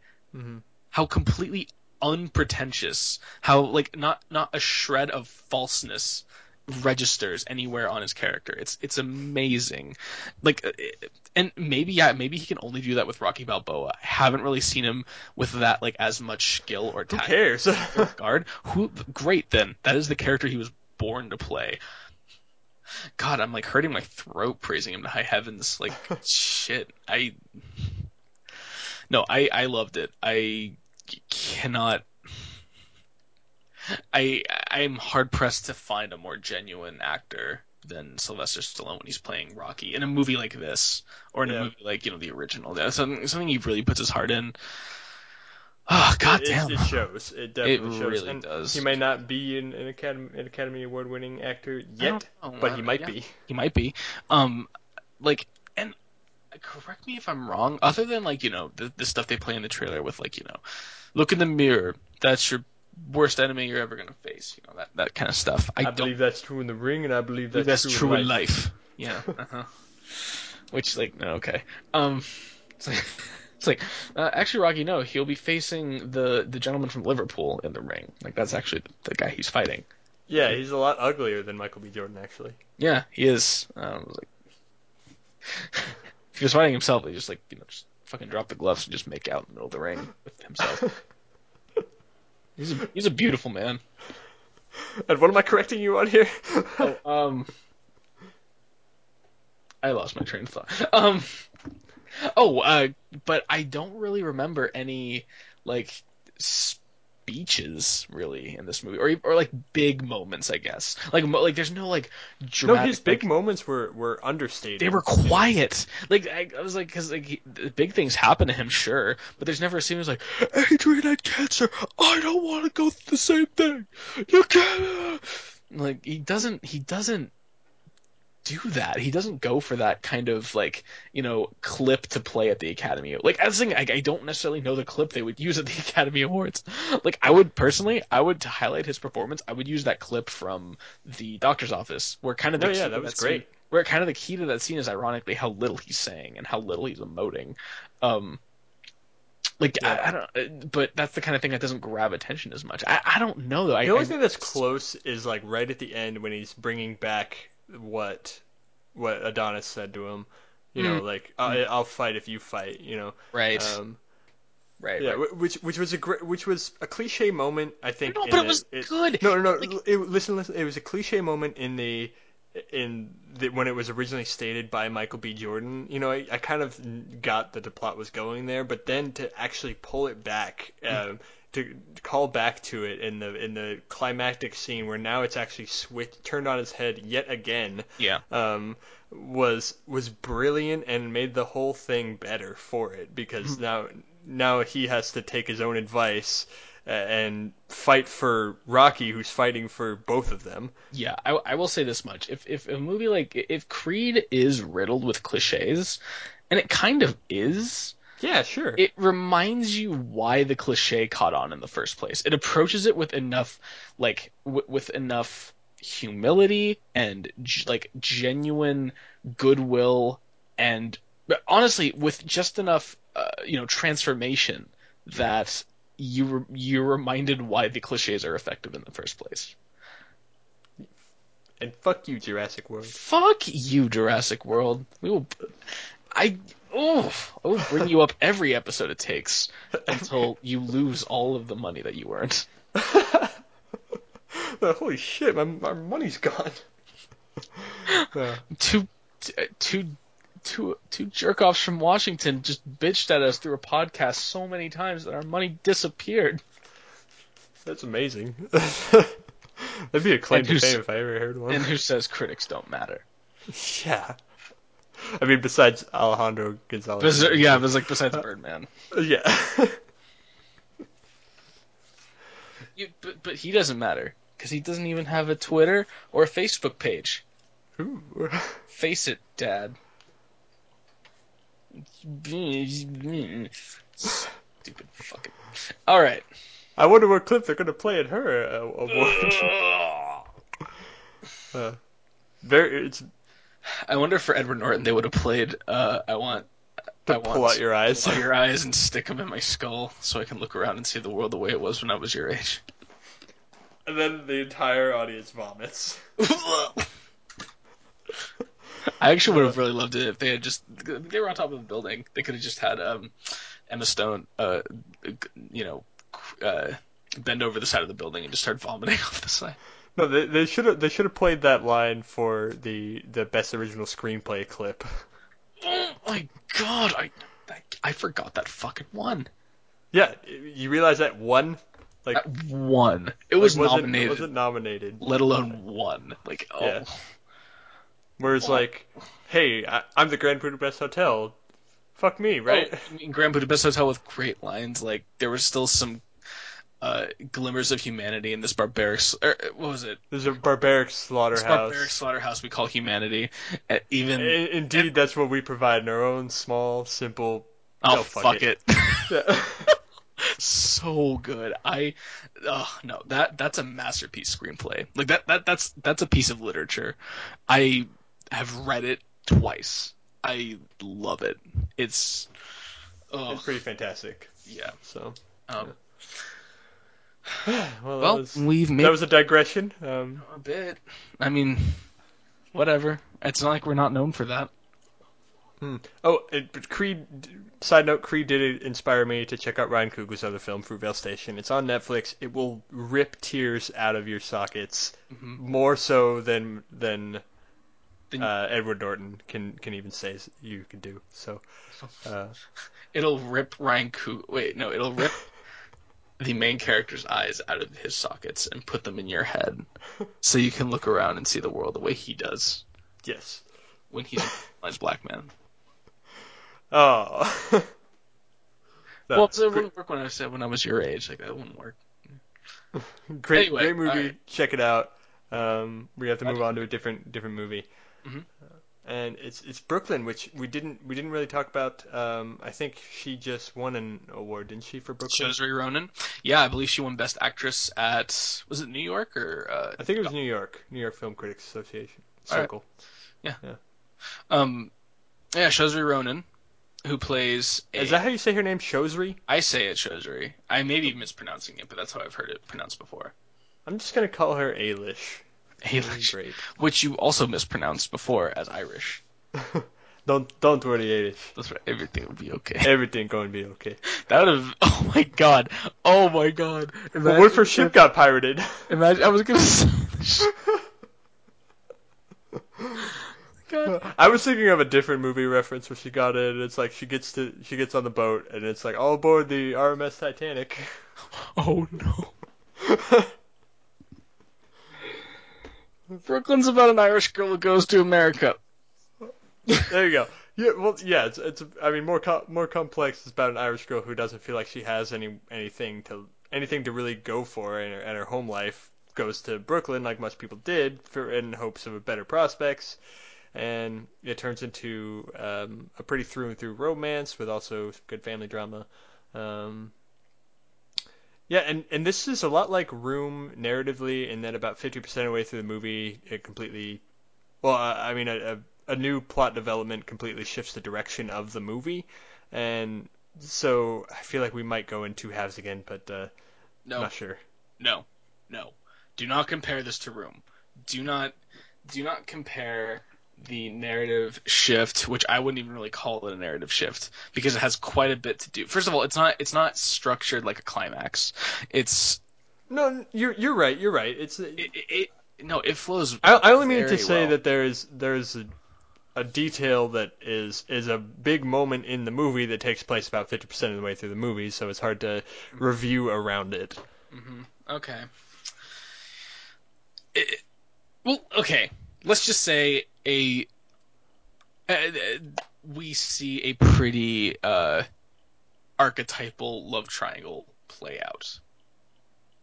Yeah, Mm. Well, I th- I think w- the one thing we could say is that uh, about halfway through the movie, something forces her to go back to Ireland. Yes, she goes back to Ireland and faces the prospects of whether she wants to, of of how she wants to live the rest of her life, basically, where she feels home is and where she belongs. Yeah. No, and we'll go into that. I de- Is I that definitely- fair? There's a pretty con- yeah. There's a pretty contentious moment I want to talk about in more depth. So that Alright. might be a more spoilery spoilery part Alright. of the movie, uh, part of the review. So, um, but it, we we don't have to jump right into it. Um, Mhm. I think we yeah explained the plot pretty well. Um, shit, did I just forget how to review movies? oh no, oh my god. maybe. Um, I guess you just say what you thought of it. Um, Uh, so, okay, I guess I'll go first. okay. I, you know, I just saw this movie fucking a few hours ago. Mhm. Um, it took me an hour and a half from work to get there. I missed actually the first ten minutes, like five minutes of the movie. So Oh, I've not seen five minutes of this movie. Where, where did you come in at? Um, they were walking to the Irish dance. Not not the not the one in America, the one in Ireland. Like before she leaves for America.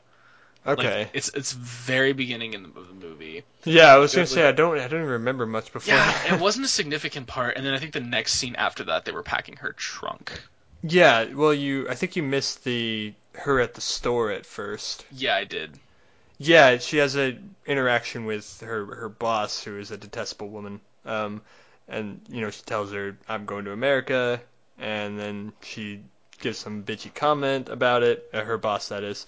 And then she goes home and talks about it with her with her family, who are surprisingly very supportive. It's, it seems it, it it seemed like how it was going to be set up was that no one was going to be on her side about going to America, um, and everyone would think it was a bad idea. But when she go when she goes home after that, they're all like her sister, who whom the storekeeper, her boss, expressed concern for. Um, was the most supportive. She was like, "You're gonna have so much fun. It's gonna be really great for you, and, and we're really excited." And I was like, "Oh, okay. Well, that's refreshing." Yeah. Um, she doesn't have to be like, I'm going to America. Fuck you guys. Like, Yeah. I'm gonna make a new life. Yeah. Um. So, um, I I did miss that part unfortunately. So I like I haven't seriously I haven't done this since fucking Interstellar. Um. So I will actually No. watch that first ten minutes of the movie. Um. But uh. I don't know. I kind of like. I'm kind of tempted to use the word gem because it's a movie that doesn't necessarily like shoot to be the most like all-encompassing account of the immigrant experience. I think it's a very like kind of small slice of you know trying to connect like make a basically make a family for yourself in an environment that you are like kind of just clutching onto some kind of identity um, and I think I, it- it's like a small slice of a huge like immigrant story. That yeah, this I, think is I think this is much higher concept than. I th- I don't think it's high concept. I think it's just I think it's selective in what it chooses to sh- like t- t- what it chooses to depict. It's a very focused movie. and I kind of think it's brilliant for that. Not like maybe brilliant's a bit too strong, but I, I like really it, it, like I I ended this movie in a fucking pissed off mood because it took me an hour and a half to get there and there was no goddamn parking in the whole fucking mall, and I I sat down and the movie glided along and I just like felt elated by the end of it. Like it, it, it legitimately like it had the effect on me that I imagine like romantic comedies have on a lot of other people. Um, No, like I just like I just like it made me fucking like it was like I was like I, it just made me feel like it, it just, it just makes you feel like you're in love. I no, mean, I have Brooklyn's I have a- Brooklyn's I have a romance girlfriend, but it, it's it's like it's just like a like it's so Brooklyn's romantic structure is so powerful, and not just romantic Yeah. structure, the beats it goes through, and and the characters it does so. Like I didn't even realize that I was in a romance movie for like halfway through, and I mean just a, well. it That's just another felt thing. like it was like very pure romance in some parts, and I was like, holy crap, I'm.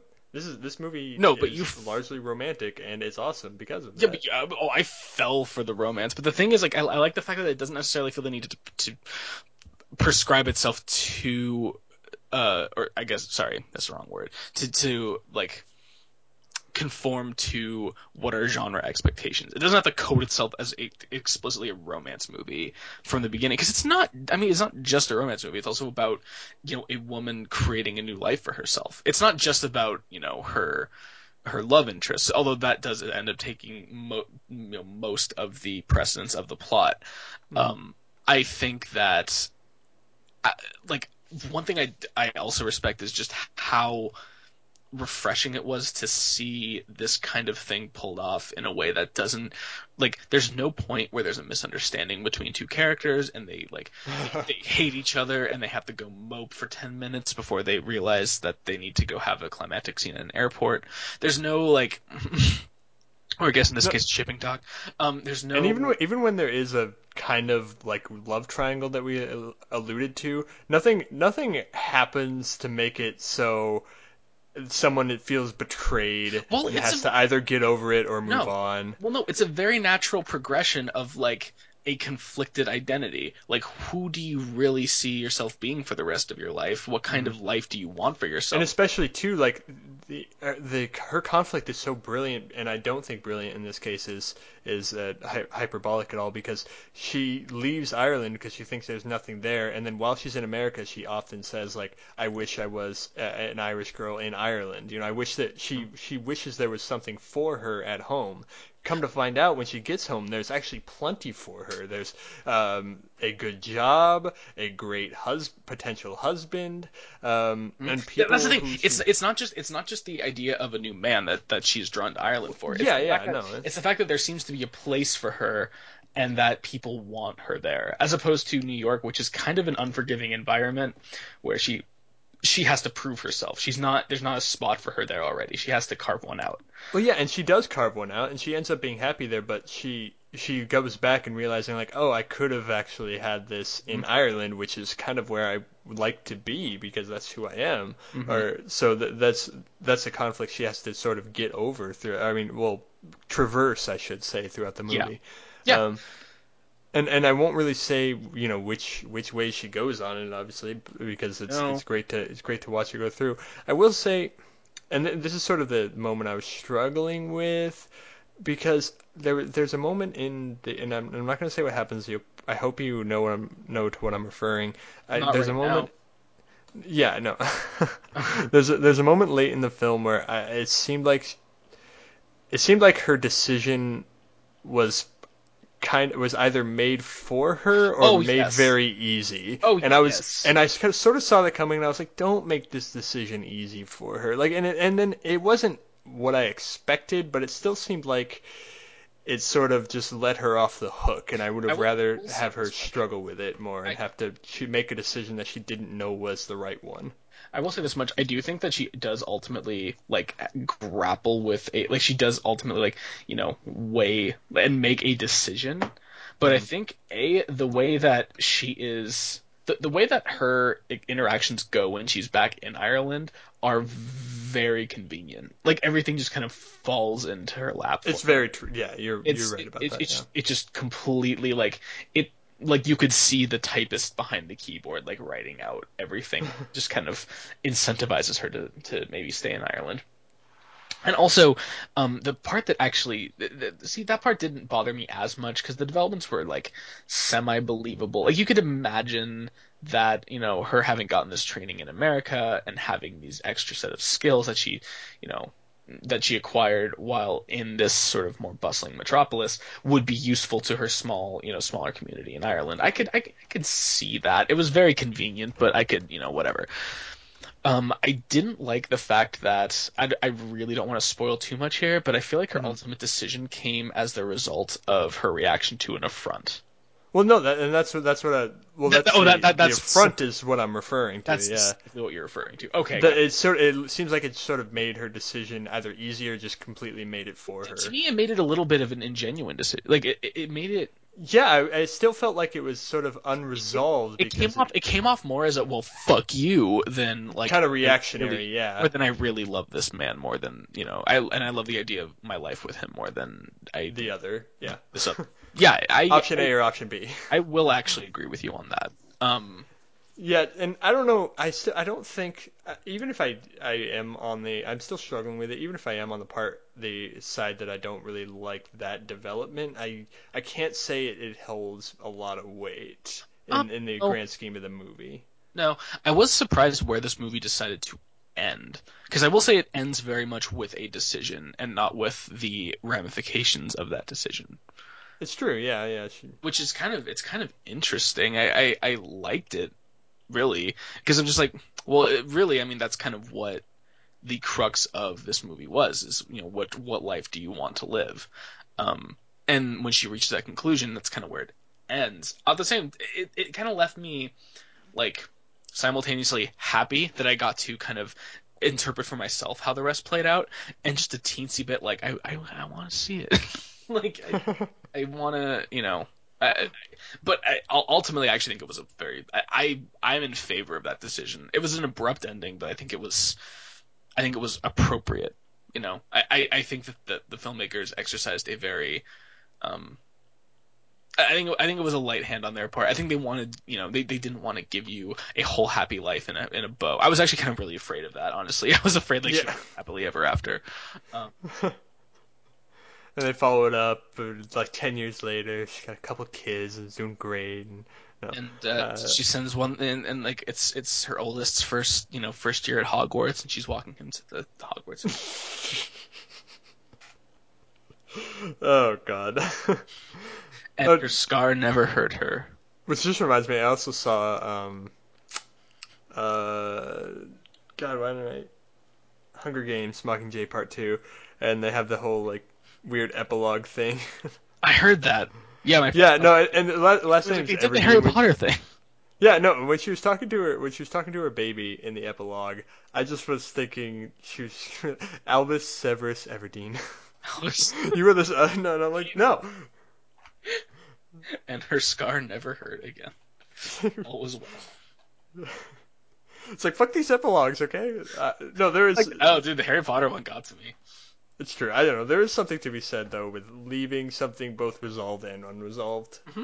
yeah. and especially in these very true to life uh, explorations. Yeah, I mean the movie felt so organic to me that I like.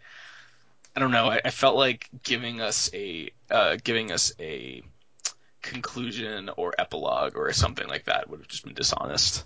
Like I don't know. No. I, I, I think it had presented a, a you know an organic enough world where like you knew that no, no even even a decision that you, you know you were convinced is the right one and may in fact be the right one is never easy um, and never goes ex- and like you know maybe you could argue well then yeah I'd love to see more movie on that. But I don't know. I, I thought it was a I thought it was a smart decision to kind of keep this movie very focused.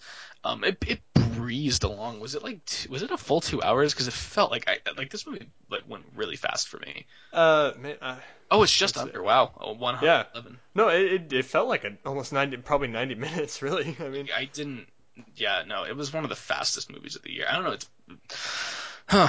Yeah, I, I don't know. This this movie went down like great for me. If if Diary of an American Girl is Wait, which one was no? Wait, which one was I saying was like hard?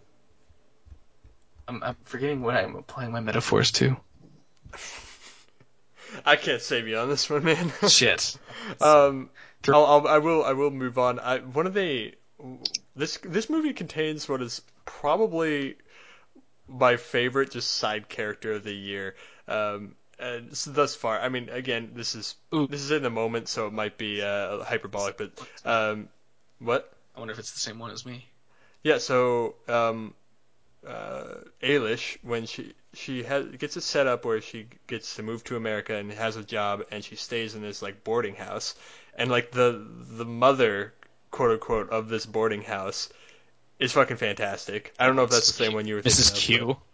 Oh, Yeah, yeah, is that the exact same one I was thinking of. Yes. Thank you. Yeah, no, she know. is so great, and honestly, her character goes so so long with, with the with the themes of this movie is dealing with is, she's so no, non-judgmental, or at very least understanding of everything. You expect this. She's a Yeah, she's pragmatic. Yeah, you expect you expect this movie as so many times to go uh, with these with these typical dramatic beats and you know of like betrayal and I don't know uh, I, non-acceptance. I was waiting. I was waiting for like some awful reveal of the guy she was interested in, like that one of them was just like a rapist or something, and Yeah. there's just right, something- right. what's wrong with them? And I was kind of like, it, it was just weird that I had to like have that revelation, like, oh wait, they're actually just both really nice guys. No, and there's these two characters, these two kind of like putrid women. They're not they're not that bad in, in the grand No. scheme of things. That they're also in the boarding house. Um, that you ex- that in a, in a lesser movie would totally just serve to be the antagonist, constantly poking her and pushing her, prodding her, prodding Eilis. Um, and they they're really not. And every time they even start to be like Miss Q, like shuts them down, and it's it's so My just God, it's amazing. fantastic. And it's played really convincingly too. I just I That love is this a- woman. Ju- Julie Walters, by the way, played that role. She's Yeah. also also from the Harry Potter movies, actually. She played the Weasley mom in the Harry Potter movies. Oh, that was her, really? Yeah, I know, right? Very, very, Amazing. very uh, chameleon. Chameleonic, yeah. Yeah. No, no, she was phenomenal. Um, God, I actually was a little underwhelmed by the performance of um, shit, the guy who played uh, Tony, her Okay, her husband. he was very he was very good old good old boy. the thing um, is, the thing is, he was dumb, and like his performance was like not like realistic. It was kind of like Well, and kind of everything that everything that happens with him to give you more of his character is kind of disingenuine. There, there's a moment where that he's writing to her back to back in Ireland, and she, he he doesn't know how to how to write very well, so he asked his brother to like write it in good grammar and things like that. And it's and it's kind of it's sweet, but it's also artifice. it's it's it, it kind of it worked for me after a while because it kind of like just was like oh this is just like a guy who's just really stupid and not good with words who's like completely head over heels in love and is like this prepared this whole love speech that he's completely botching right now like, yeah. like that's his whole performance and once I like kind of was in that mindset I'm like okay I can actually kind of get behind this and by the end like I mean like I like think they're great like I think we have amazing chemistry together but I yeah, it kind of took me a while, and I'm still like not completely sold on the performance. I'm not really sure that guy's a very good actor, but it kind of worked for what it was going for, which was yeah a bit. I wouldn't say disingenuous because like he really clearly cares about her, but like just inarticulate and unable to express himself. No, in in his uh in his care for her and in his feelings toward her, I don't think it's disingenuous at all. Just in his character like details, they're sort of like force fed to me. Yeah, for sure. Um, I thought I thought I was gonna be I thought we were about to fight because I thought you were gonna um uh, say that you didn't you didn't care much for the acting ability of the main character. Uh, I can't say her name. No, Shelby Ronan, she, I kind of wanted to, I, I wanted to get an award nomination for this. Uh, no. Yeah, no, and she did. She won. It was a Gotham, I think, No, or, I or it was yeah, New York I Critics. mean But yeah, Academy, man. I mean Academy. yeah, yeah. No, I mean, the sounds of it, she'll probably she might lose to like you know Cate Blanchett again, or uh, I don't know someone from Carol maybe. But um, I, I don't know. I I like she's I I'm like just happy that she's getting really because she was actually one of the youngest nominees ever I think for uh she was nominated for Atonement I think for Atonement, yeah, yeah, and and I just saw her recently in Grand Budapest Hotel, which Yeah. she had an understated but still very uh, oh phenomenal very role. good role, yeah. yeah I I'm just continually amazed with how much humanity she can bring a role she's so oh god it, and it, it, she runs the gamut in this because she's like you know fluctuates between being actually a pretty outgoing person occasionally you know flirtatious or like you know speaking her mind being playful to also being like a complete outsider and feeling like absolutely you know that there's no one for her to connect with and you know completely withdrawn into herself. And she can run that gamut seamlessly. It's it's great. Um I'm just happy to see her getting roles that I really think test her acting abilities like that, as a like because for a while she was kind of doing like The Lovely Bones was her first like real star role, and that movie Mhm. completely wasted her.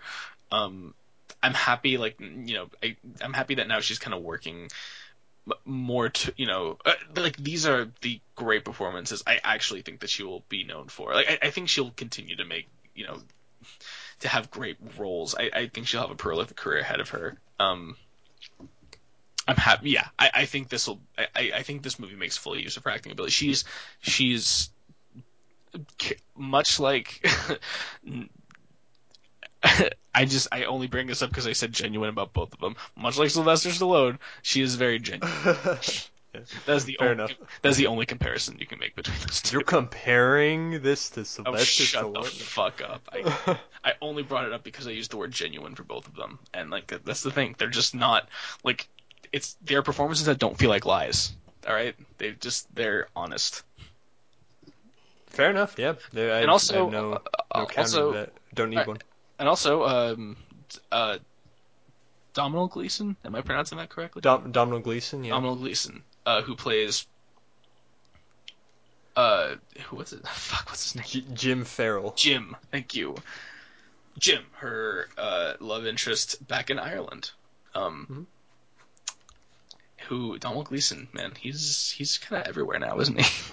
No, he is. He was in Frank. Um, he, He was was, in Ex Machina. he will be in Yeah. Star Wars. Oh, he, yes, he will. He will. He pretty. I guess he's going to be in the Revenant too. Really? Yes, Oh wow, I see that. he has a role in the Revenant. I don't know. I don't know what it is, but uh, All right. uh, no, he's he's all over the place. Um, How do you feel about him? Oh, it. Wait, he was also in Harry Potter, wasn't he? Oh yeah, he was the Bill old, Weasley. he was one of the older uh, old. older older Weasleys. I, I'm I, I'm impressed with how much range he's shown in the few roles I've seen him in. Um, Yeah. Which which I think is well four I guess if you include the Harry Potter uh, movies. Um, but yeah, I saw him in Frank Ex Machina, Brooklyn, and and Harry Potter.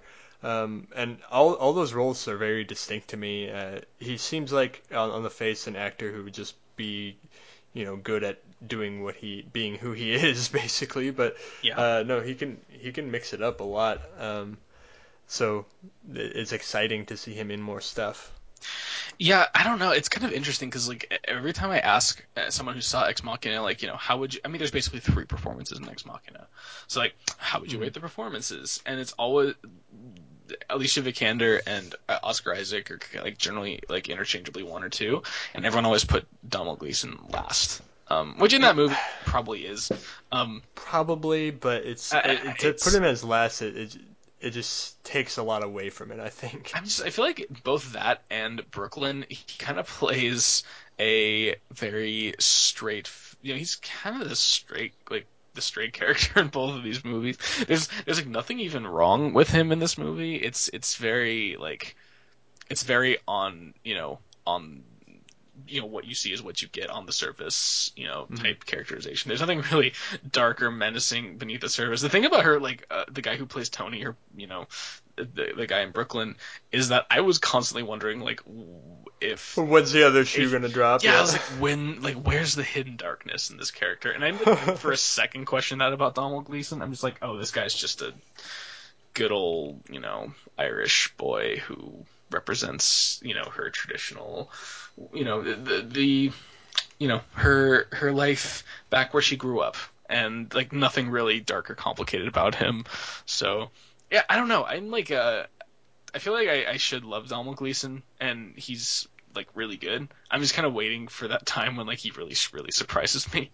for the time Yeah. being, he's like you know very good at playing good old reliable straight men.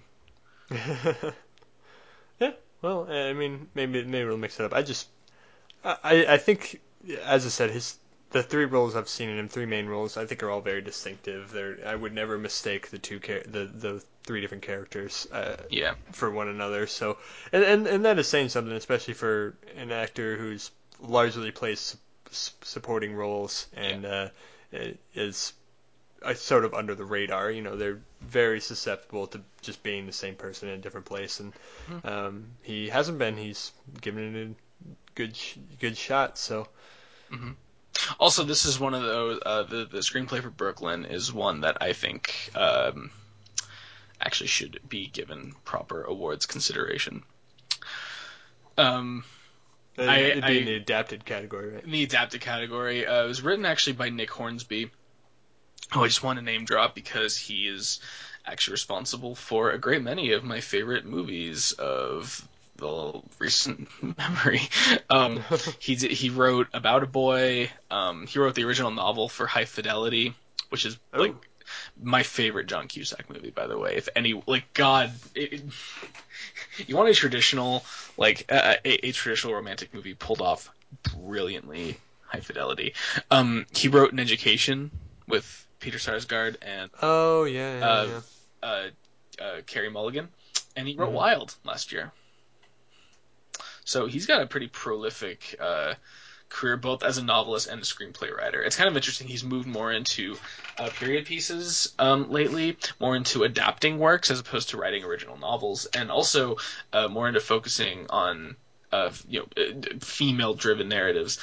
And he actually said that uh, what he likes about writing women, and this is really sad but true, is that uh, like if you write because you know he's like if you write a woman with like you know a lot of depth and really great character you know like you know strong characterization you can get the best actresses in the world so much easier because they have so many fewer options for you know really you know more deep characters That's true. to, to yeah. play more fully realized characters and that's like you know really sad but like how well that works because yeah i because he pretty much i mean yeah he, he's kind of his films have been a great showcase for female acting talent um recently particularly so yeah um i just wanted to name drop him because I, I actually think the screenplay is pretty phenomenal and, and definitely worth awards consideration um No, it is. I, I previously described it in this very, very review as as brilliant. So, and I'm not backing down. good. Um, and yeah, I don't have too much to say about the director. I haven't seen any of his previous work. I, I've except I don't even know who directed this. To be honest. Uh, his name's John Crowley. Um, I've heard of Boy A. It's the only he made a film with starring Andrew Garfield in 2007 called Boy A. Um, I don't really know too much about it. I know it's gotten some, you know, you know, positive reviews, and that's about it. I don't really know that much about him. He directed two episodes of True Detective season two, um, but I won't hold that against him because Brooklyn was a really good movie. Yeah. So yeah, no, it's it's a great. I mean, I would almost. It's like a first time directorial effort. No, he just hasn't really done much else. So, yeah, yeah. Uh, Um, but uh, yeah, I don't. I don't. Yeah, I don't know. Is there? Did we forget to talk about about Sylvester Stallone? yeah, so he actually has a really great role in this as um. As Uh, Rocky Balboa. No, he's got a no. He's got a great role as um Tony's little brother, who Uh, because he's Italian. Okay. yeah, no, I'm a fucking horrible person. Um, Tony's little brother, Rocky Balboa Fiorello. Oh my God. Oh, um, uh, but yeah, just to wrap this up, I, I, I kind of fucking loved Brooklyn. No, I, I really loved it. I, I had one reservation of it that I'm still struggling with, and in any other movie that would be a major point of contention for me, but this sort of makes it irrelevant. Um, but that that was my only real problem with it, and I maybe maybe irrelevant was hyperbolic, but it's it's certainly it doesn't weigh as heavily as I think it would in a in a lesser film, um, because there's so much else to really like here, particularly characterization and how they dealt how they portrayed the co- the very conflict of it, um, in and of itself. So Yeah. regardless of the resolution of said conflict. Yeah. Next week, our tentative plan is to review Krampus, um, a horror movie by by Michael Dougherty, and we will also a horror comedy. It looks like I don't know. Um, and we're also going to be looking at the film that he did beforehand, his only other directing um, credit, I think, called Trick 'r Treat, which is currently on HBO Go. So we're both going to watch it. I've already watched it actually. Um, and review that sort of alongside because that has a huge cult following in the horror film, and we think it can definitely influence conversation on Krampus. So that's our, our plan. It's going to be pretty um, low key because it's Krampus is the only wide release movie that's come out this week. So Yeah, you hear that, guys? We're finally doing our first auteurist episode on a director who I don't think anyone would describe as an auteur. Yeah, well, I mean, depends on the crowd you talk to. I but guess yeah. so. All right, maybe I'll be maybe I'll be convinced. This guy also wrote Superman Returns and X Men Two. So that's Yep. kind of that's kind of weird. They Um, can't all be winners. Yeah. Well, uh, man, I don't know what to say besides it was a great show this week. It's going to be a great show next week. And as always, thank you for listening.